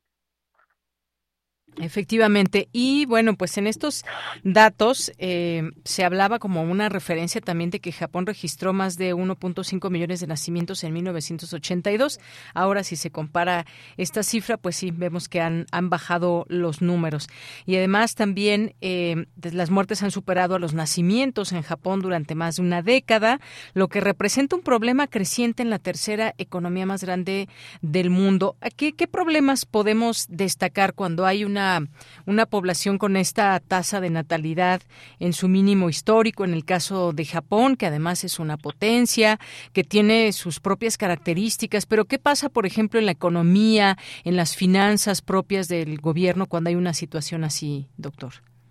Claro, sí, e, en efecto, por ejemplo, como, como se refiere, eh, el hecho de, de haber, por ejemplo, en el caso de, de Japón, eh, casi el 29% de la población son mayores de 65 años. Y esto tiene implicaciones tanto económicas como sociales. En el lado económico, uno de los de las presiones más fuertes es bueno, de garantizar los servicios de salud para una población cada vez más eh, mayor. Por el otro lado, el tema, por ejemplo, de pensiones, que es eh, digamos, eh, ante la disminución de la población económicamente activa, pues eh, se genera una, una fuerte presión para las futuras pensiones de los jóvenes japoneses. En el caso de los temas sociales, bueno, pues lo que ha implicado eh, muchos casos, ¿no? De, de ancianos, personas de la tercera edad que viven solos y que, bueno, pues esto ha generado también acciones por parte de las eh, eh, ciudades o de los pueblos donde ellos habitan, pues para tratar de atender exactamente esta, esta situación. Eh, no es eh, menor decir tampoco el tema de el futuro que los mismos jóvenes incierto tienen, las jóvenes parejas, porque en el Japón no hay una política todavía contundente, integral, a pesar de los esfuerzos del gobierno, para atender y garantizar un recurso más accesible para el cuidado de los niños, por ejemplo. ¿no? Todavía son em, gastos muy onerosos que las parejas tienen que eh, tener y esto ha generado, por, junto con otros factores eh, colaterales, que los jóvenes no decidan tener hijos. Pues sí, y también algo que leemos pues es justamente esta fuerza laboral, una fuerza laboral cada vez más reducida para financiar justo esto que usted menciona, las pensiones, la atención médica, a medida que aumenta la demanda en la población que envejece. Y aunado a esto, pues el país tiene una de las expectativas de vida más altas del mundo. En 2020 hay este dato que dice casi una casi una de cada 1500 personas en Japón tenía 100 años o más, según datos del propio gobierno y son tendencias que pueden ser preocupantes y que son como una, podemos decirlo, doctor, una advertencia para el primer ministro Fumio Kishida eh, de que pues Japón estaría al borde de no poder mantener las funciones sociales. ¿Esto cómo usted lo ve? ¿Es, tan grave la situación? O, y en todo caso, pues hablemos de cómo está incentivando eh, o qué estrategia está llevando a cabo Japón respecto a esta tasa de natalidad. Sí, correcto. Sí, en efecto, eh, uno de los de las grandes preocupaciones es justamente esta mm, ante esta bajada de la tasa de natalidad, junto con otro indicador que señalábamos, la tasa de fertilidad, que es el número promedio de hijos que nacerían por mujer si todas ellas vivieran hasta el final de sus años fértiles y dieran luz. Por ejemplo, en este caso, el promedio eh, de la tasa de fertilidad de Japón entre el 2014 a 2020 fue 1.4. Para poner eh, una comparación, México fue de 2.2. Y esto eh, genera justamente un problema de decrecimiento poblacional, poblacional. Se estima que eh, hay muchos datos, hay muchos indicadores, pero para el 2050 pudiera haber un decremento de 40 millones de japoneses y estas tasas de fertilidad se mantienen eh, al menos en, los índices actuales o en la base. Entonces, esto eh, ha, generado, ha generado señales de alarma por parte del gobierno, pues desde el gobierno de Abe, eh, Shinzo Abe, hasta el, actual de Ishida, pues para tratar de reactivar el programa que todavía están en ciernes, pues están todavía en planeación. Hay que señalarlo. Yo pienso que Japón ha sido eh, lento en tratar de responder ante esta demanda. Muchos países, por ejemplo, España, que tiene una tasa de fertilidad de 1.5 en promedio con los años anteriores anteriormente referidos, pues tienen la válvula de escape de la de la migración.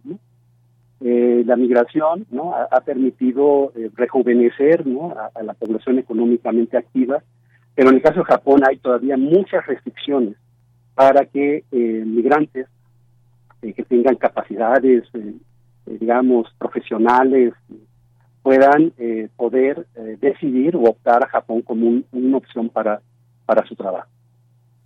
Así es. Y bueno, pues también eh, pues su gasto en programas relacionados con niños puede ser una, una forma ah, eh, de incentivar también, porque de pronto uno se pregunta a ver qué está pasando en Japón, porque no quieren tener hijos. Fue eh, clasificado como uno de los lugares más caros del mundo para crear un niño, según una investigación de una institución financiera de nombre Jefferies, y en donde dice también, sin embargo, la economía del país se ha estancado desde principios de la década de los 90, lo que significa salarios bajos y poca movilidad ascendente. Pero ¿qué es lo que pasa? ¿Por qué los japoneses deciden ya no tener tantos, ya no tener hijos, no tantos hijos, sino ya no tener muchos y muchas de ellos decidir por optar por no tener hijos. ¿Qué es lo que está pasando en esta sociedad? Se habla de, cuando nos hablan de Japón, pues sabemos que es un país muy caro, por ejemplo, para vivir, para mantener a los niños, cómo será, en fin, ¿qué, qué es lo que se puede, digamos, en, a qué nos podemos asomar cuando vemos a la sociedad japonesa, doctor? Claro, sí, eh, Japón es también un ejemplo de otras sociedades postindustriales en donde pues, los, los jóvenes desean pues eh, ampliar, digamos, la, el, el, umbral para el desarrollo personal, desarrollo profesional. Aquí está el caso también de, de las mujeres que eh, antaño en el padrón tradicional podría, eh, debían renunciar a su trabajo en la mínima sospecha que ellas estuvieran embarazadas. hoy día las, las, mujeres japonesas quieren desarrollarse de manera más plena y por eso han eh, en una primera instancia retrasado, eh, digamos, eh, el matrimonio y posteriormente exactamente el poder tener tener hijos. Ese es un, es un problema también ligado a, a otro de cambios, digamos, generacionales, de expectativas, ¿no? los japoneses de los años 50, 60, pues ellos vivieron el deseo de poder recuperar la economía de su país después de los estragos de la Segunda Guerra Mundial.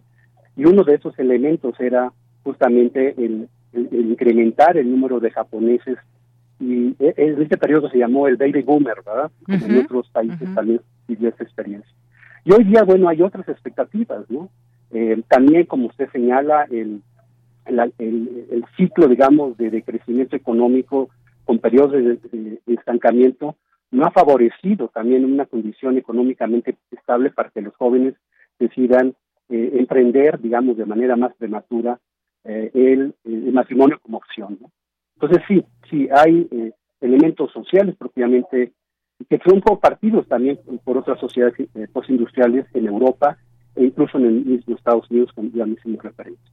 Efectivamente, pues sí, así este tema que queríamos analizar un poco todo lo que está sucediendo también y bueno, este dato no no eh, no es nada desdeñable traerlo a colación porque se habló de que también en 2022 hubo más de 21 mil suicidios en Japón, este número que había estado cayendo durante los 10 años consecutivos hasta 2019 cuando se registraron un total de 20 mil 169 suicidios. Importante esta cantidad, doctor.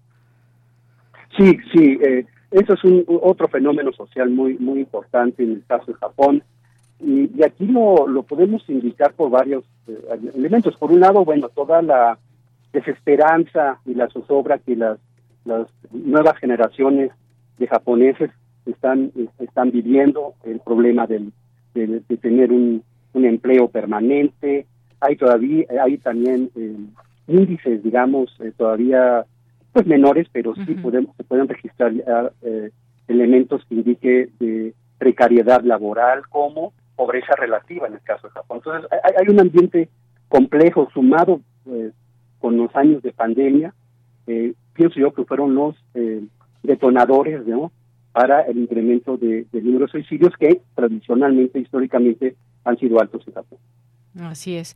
Pues bueno, doctor, muchas gracias por todo este tema que nos permite asomar, echar una mirada a lo que pasa en Japón. Y bueno, pues desafortunadamente también hace unos días este intento que hubo de magnicidio contra el primer ministro de Japón, eh, Fumio Kishida, que fue evacuado en un acto electoral instantes antes de producirse una explosión. También en la parte política importante mencionar esto, que pues y recordamos también lo que pasó con el exmandatario japonés Shinzo Abe el año pasado también, que pues desafortunadamente eh, murió.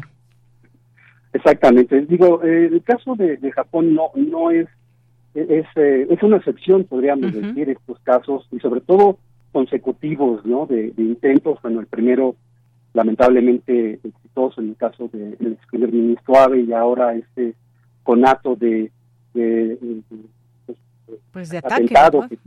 Exactamente, sí.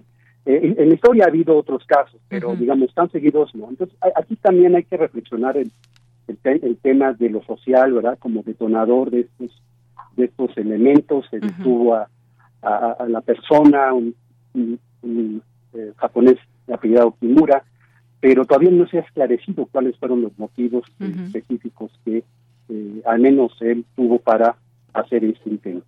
Así es, sí, importante mencionarlo hoy, grave de cierta manera. Muchas gracias, doctor, por haber estado aquí y compartirnos sus puntos de vista sobre estos temas ligados a Japón.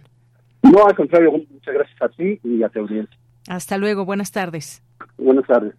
Bien, pues fue el doctor Alejandro Carlos Suscanga Prieto, doctor en Cooperación Internacional por la Universidad de Nagoya, Japón, maestro en Ciencia Política Internacional por la Universidad de Ehime, Japón, y licenciado en Relaciones Internacionales por la Facultad de Ciencias Políticas y Sociales de la UNAM. Es investigador y profesor de esta casa de estudios. Continuamos. Tu opinión es muy importante. Escríbenos al correo electrónico prisma.radiounam@gmail.com.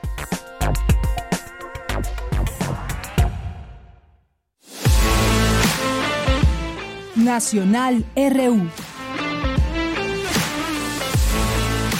Dos de la tarde con 30 minutos y una información que se dio a conocer y que pues causó de momento mucha preocupación y fue la referente a la activista Ceci Flores, líder del colectivo Madres Buscadoras de Sonora, quien fue reportada como desaparecida el domingo y quien ya fue localizada. El secretario de Seguridad Pública del estado de Sinaloa, Cristóbal Castañeda, dio a conocer que eh, Ceci Flores se encuentra bien, tal como lo dio a conocer el gobernador, pues bueno, ella se encuentra bien y agregó que la activista está siendo trasladada a la ciudad de Los Mochis, además de mostrar una fotografía eh, acompañada de otras eh, personas. ¿Y qué fue lo que sucedió? ¿Por qué se causó esta inquietud y esta reacción también por parte de otras personas, sobre todo de muchas personas allegadas a ella y pues en general en la sociedad ante lo que significa que una mujer que ha pasado años buscando a familiares pues tenga una de momento el que se le pierda, pues es causa de alarma. Incluso hoy el presidente López Obrador habló por la mañana, también se pronunció en su conferencia matutina y bueno, pues como les digo, fue localizada.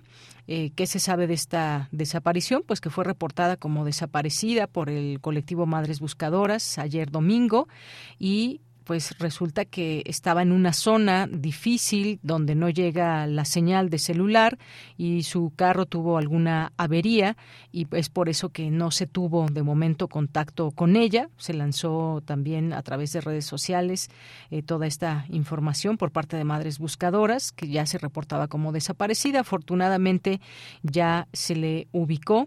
Hay que recordar, ella vive con la pues buscando a, sus hijos, tres eh, hijos, de los cuales solo uno ha sido encontrado con vida.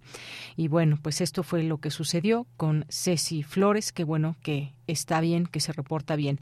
En más información, el bloque de oposición al, del gobierno de Andrés Manuel López Obrador, dice esta nota de reporte índigo, realizará una pasarela de 13 aspirantes a su candidatura presidencial para 2024, incluyendo figuras de los partidos Acción Nacional, Revolucionario Institucional y de la Revolución Democrática, si bien no se contempla varios que han alzado la mano para el puesto. Esta organización Unidos, que encabeza Claudio X González, uno de los principales promotores de la coalición opositora Va por México, presentará el foro Unidad y Gobiernos de Coalición en la Expo Reforma este lunes, hoy, 17 de abril y mañana, martes 18, donde participarán sus principales aspirantes para la elección presidencial. Y aunque se han candidateado para representar al bloque opositor o cuando menos eh, a sus respectivos partidos, no se contempla la participación de Ricardo Anaya. Bueno, pues es que no viene tampoco aquí a México, candidato presidencial del PAN en 2018, ni la de Alejandro Moreno, dirigente nacional del PRI. La también ex candidata Margarita Zavala tendrá un rol reducido en materia de seguridad pública. Y aunque la temática del foro son las propuestas para un gobierno de coalición, parece que ya hay políticas definidas, particularmente en materia económica, donde la mesa correspondiente será protagonizada por exsecretarios de los últimos dos sexenios priistas, en tanto que en seguridad pública se perfilan allegados al expresidente Felipe Calderón. Y bueno, pues ahí este foro, eh, quiénes y de qué hablarán los presidenciables de la oposición, pues se habla de que en este foro va a arrancar con las senadoras Claudia Ruiz Macié y Lili Telles, así como el diputado federal Juan Carlos Romero Hicks, debatiendo sobre gobierno de coalición y cambio de régimen, teniendo como ponente al ex procurador general Diego Valadez y moderado por la activista y académica Mariclera Costa, Santiago Krill, presidente de la Cámara de Diputados, Enrique de la Madrid, ex secretario de Turismo, y Gustavo de Hoyos, expresidente de la Confederación Patronal de la República Mexicana, discutirán de gobierno de coalición con perspectiva constitucional, mesa a cargo del ministro retirado José Ramón Cosío y el académico José Antonio Crespo. También va a participar, entre otras, eh, la senadora Beatriz Paredes, eh, Luis Carlos Ugalde, expresidente del IFE, eh, Xochitl Galvez también tendrá una participación por Seguridad Pública en Gobierno de Coalición, Francisco Javier García, Cabeza de Vaca, exgobernador de Tamaulipas. Está también el senador Miguel Ángel Mancera, Guillermo Valdés, director del Centro de Investigación y Seguridad Nacional durante el sexenio de Felipe Calderón. Eh, y entre otros nombres, y Defonso Guajardo también por aquí. Em, y bueno, pues así este foro más o menos con las personas que formarán parte de todo esto. Continuamos.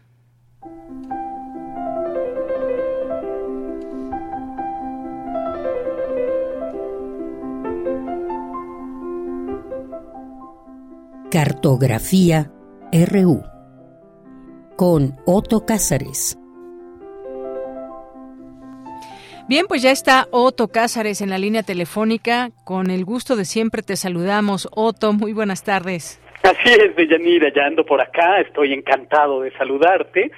Saludo a quienes nos escuchan y probablemente, Deyanira, recuerdes que hace algunos años tuviste un viaje a Europa del cual yo me vi beneficiado porque me trajiste un libro precioso de título de Young Vermeer, es decir, el joven Vermeer, la primera etapa de Johannes Vermeer, ¿te acuerdas? Claro que sí, Otto.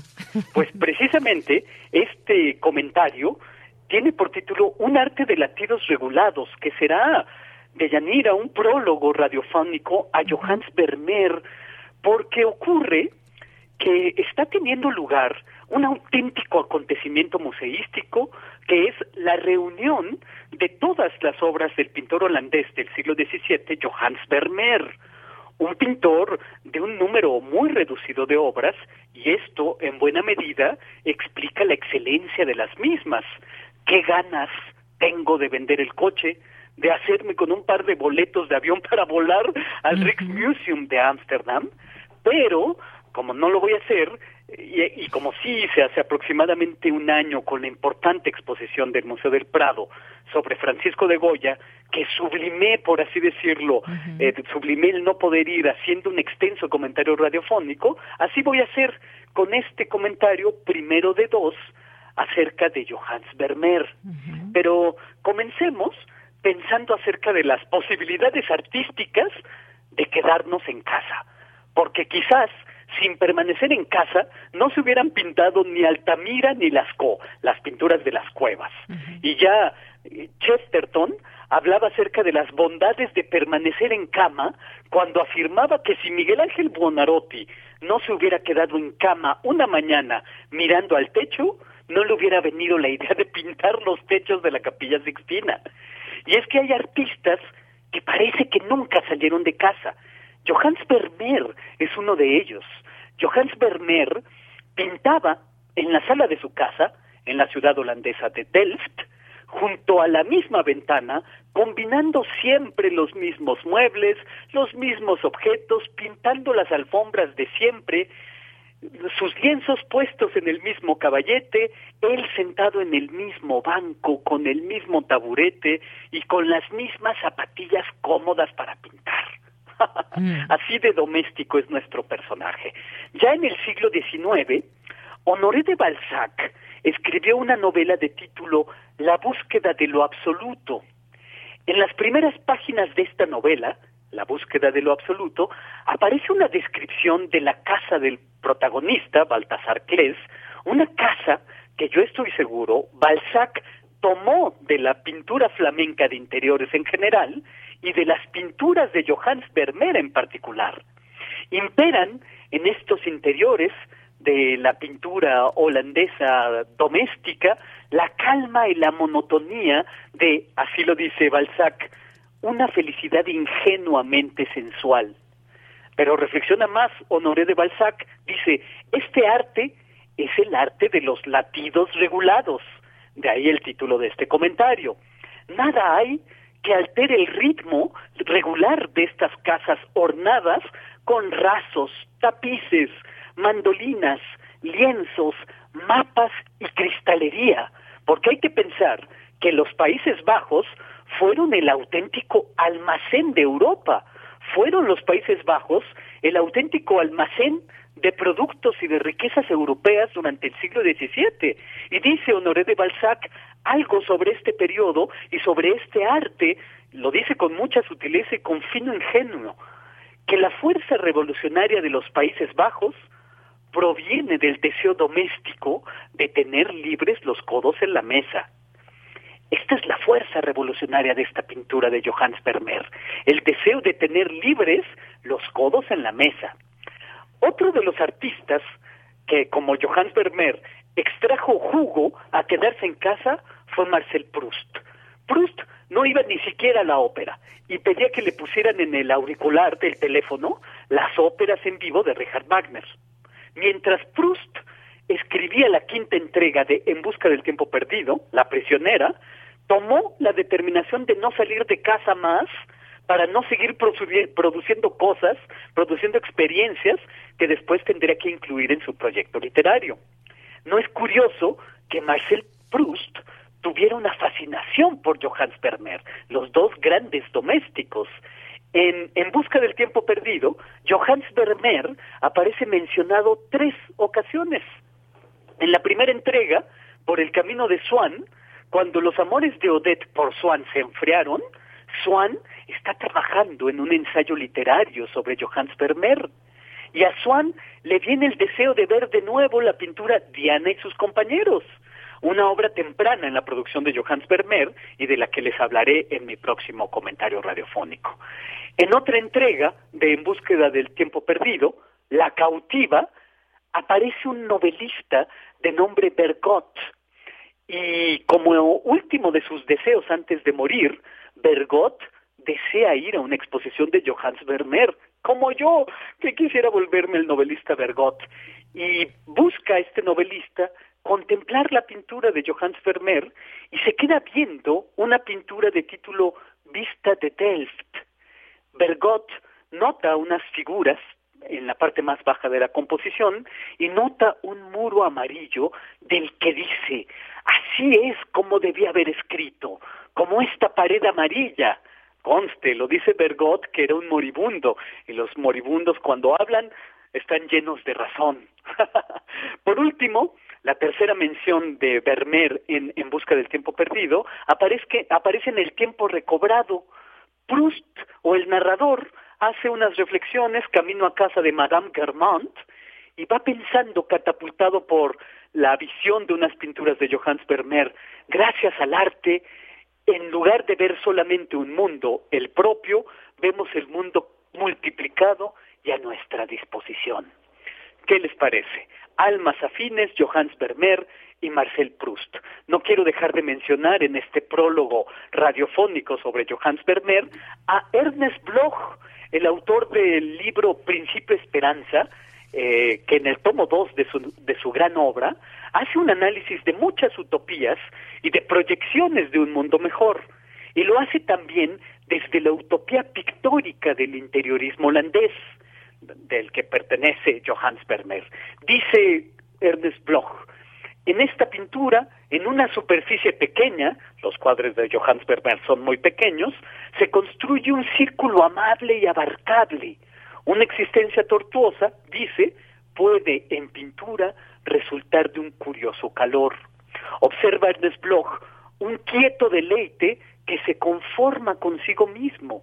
Johannes Vermeer, Gabriel Metzu, Peter de Hook pintan la vida acogedora, pintan ese home sweet home, ese hogar dulce hogar.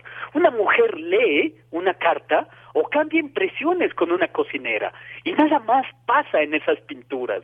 Una mujer duerme su borrachera en la tarde en el interior de una cocina y nada más pasa.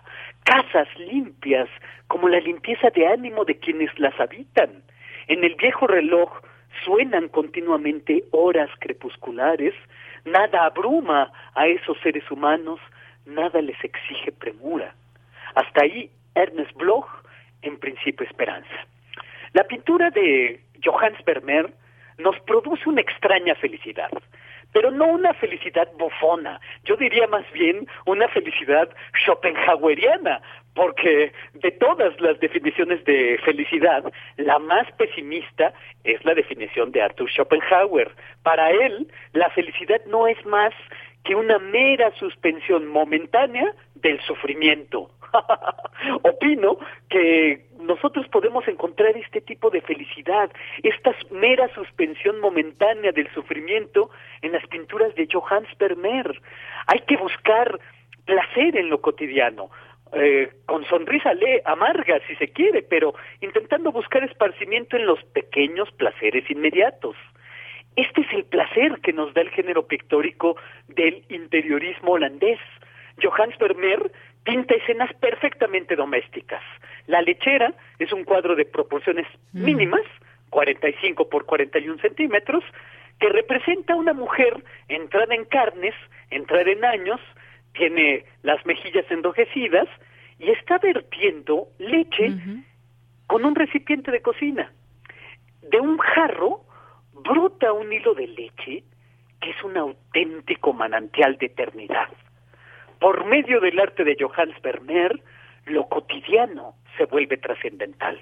Un instante puede guardar en sí toda la eternidad, eh, como en la lechera de Johannes Vermeer, y otras tantas pinturas, de las que les hablaré en mi próxima intervención.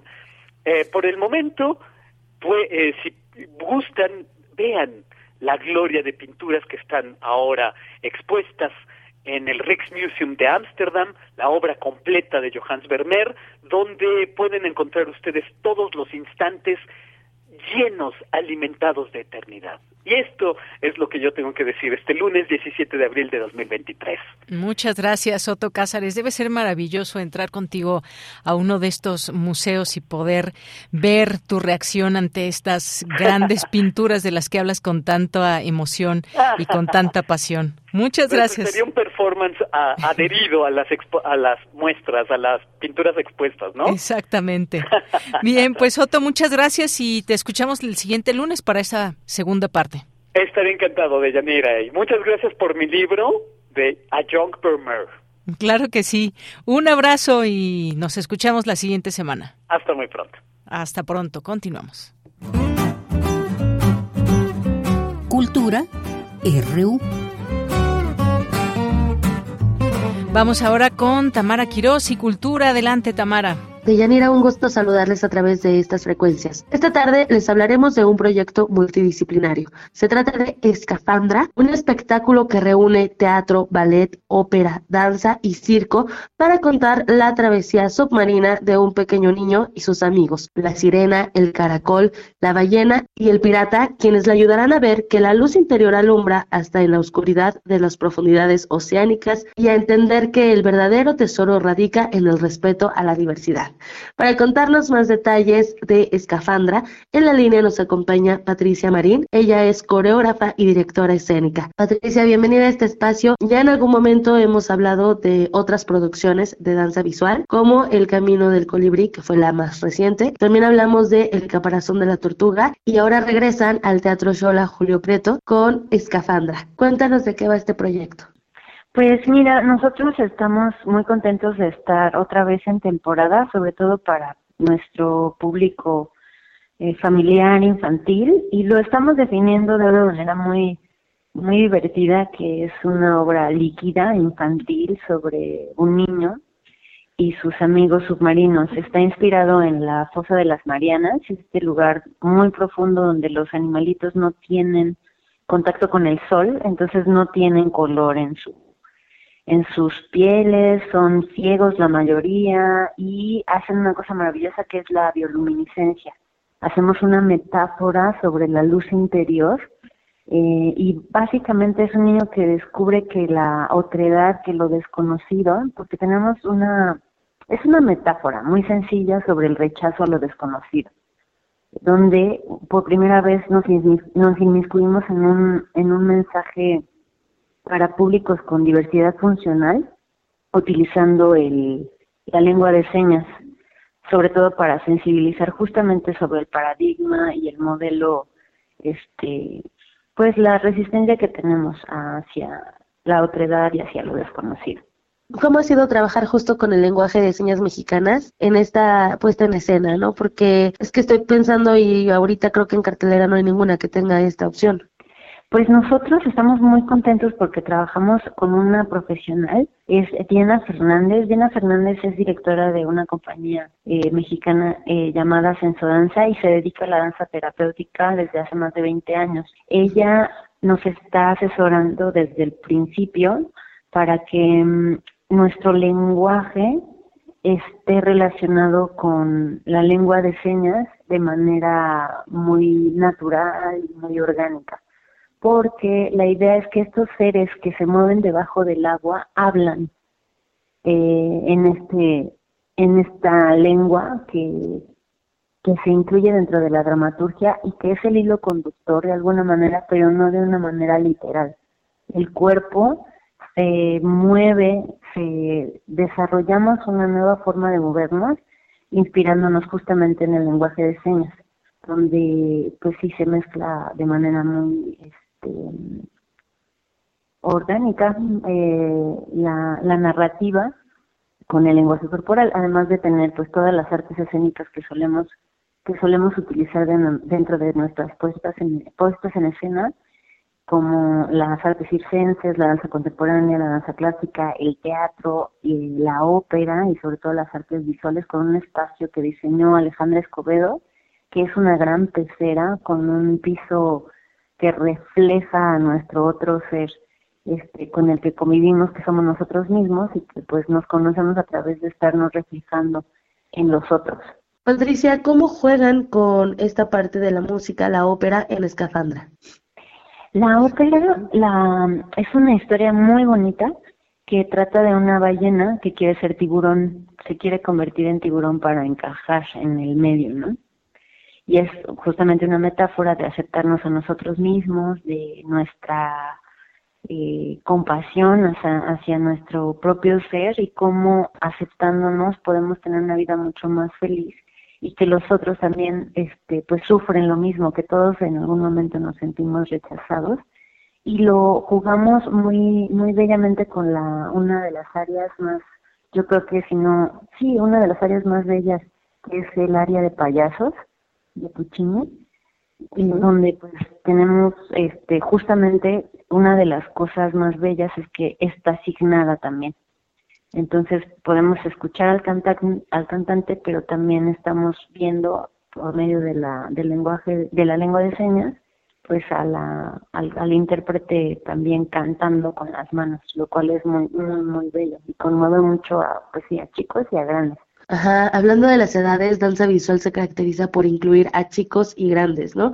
¿Cómo integran al público en este proyecto? Sí, nos encanta. La verdad es que el día, por ejemplo, de ayer, que teníamos justo un público muy chiquitito, eran bebitos como de tres años más o menos, nos empezamos a, a relacionar con ellos de manera, este, pues muy importante, eh, porque es una cuestión, pues, los invitamos a bailar al escenario, o sea, para, eh, lo quería hacer como de sorpresa, pero los invitamos a, bailar en el escenario, ellos suben, entonces, pues sí, tenemos mucho cuidado al momento de seleccionar qué niño puede subir al espacio escénico y justo divertirse con nosotros sobre este piso que, pues sí, de alguna manera los empieza a, a impresionar porque pues es un gran piso de despejo que, que está habitado por seres que pues raramente podrán encontrar en la vida cotidiana.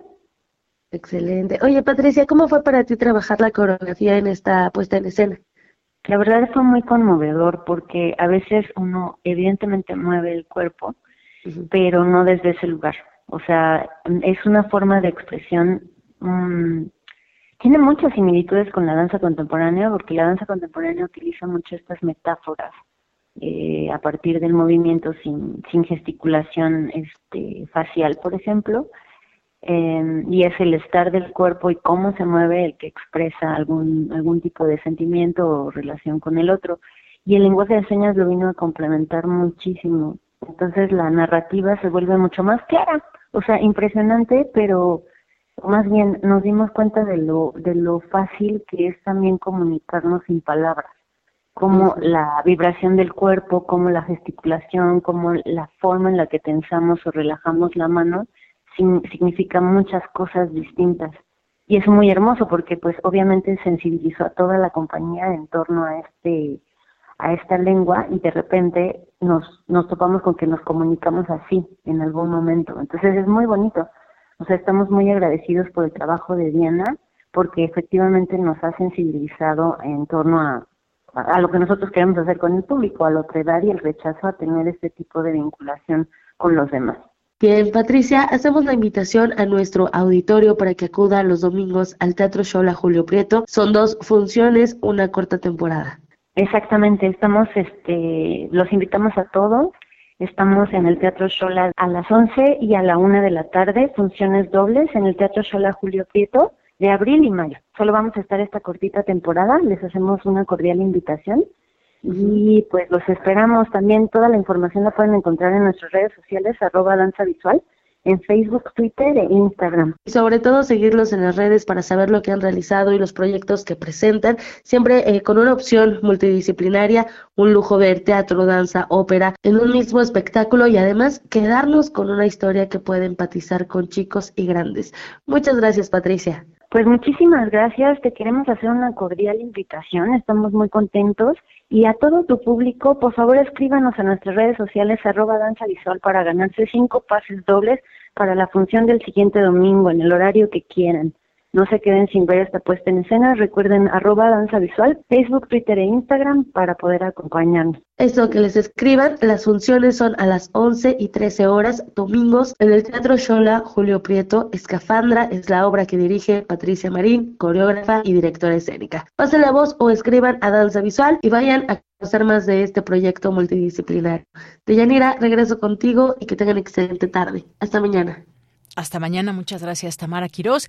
Dos con cincuenta y seis minutos. Tenemos unos minutos para cerrar esta emisión. Hoy salió un reportaje muy interesante, los viajes del general secretario, un reportaje que firma el periodista Ignacio Rodríguez Reina y que, pues, autor de este reportaje que habla sobre los viajes de lujo del titular de la Secretaría de la Defensa Nacional, Luis Crescencio Sandoval y su familia, y es con la colaboración de Mexicanos contra la Corrupción la impunidad en alianza con Fábrica de Periodismo. Veremos las reacciones en todo esto. Aquí se da detalle de muchos de estos lugares, sitios, qué hoteles llegaba con su familia y bueno, pues ahí seguramente si usted quiere leerlo tendrá la oportunidad de hacerlo a través de los medios de comunicación que forman parte también de esta alianza. Entre ellos está Aristegui, Proceso eh, y bueno, pues muy interesante conocer todo esto se hace con pues con estas filtraciones que hubo de Guacamaya Leaks. Y digo interesante porque bien vale la pena hacer este análisis, este recuento, esta lectura de lo que sucede pues cuando un pues un gobierno que además yo yo le llamaría a esas personas que no no entienden ni la cuarta transformación ni del tema de la austeridad ni mucho menos que pues bueno el presidente nunca se ha cansado de mencionarlo. Y esas son las personas que le hacen que le hacen ese daño muy grande no porque imagínense el impacto con todos estos datos que se revelan de lo que significa estos gastos con cargo al erario público y ahí sí no podemos decir otra cosa más que pues como como siempre le habían hecho antes, ¿no?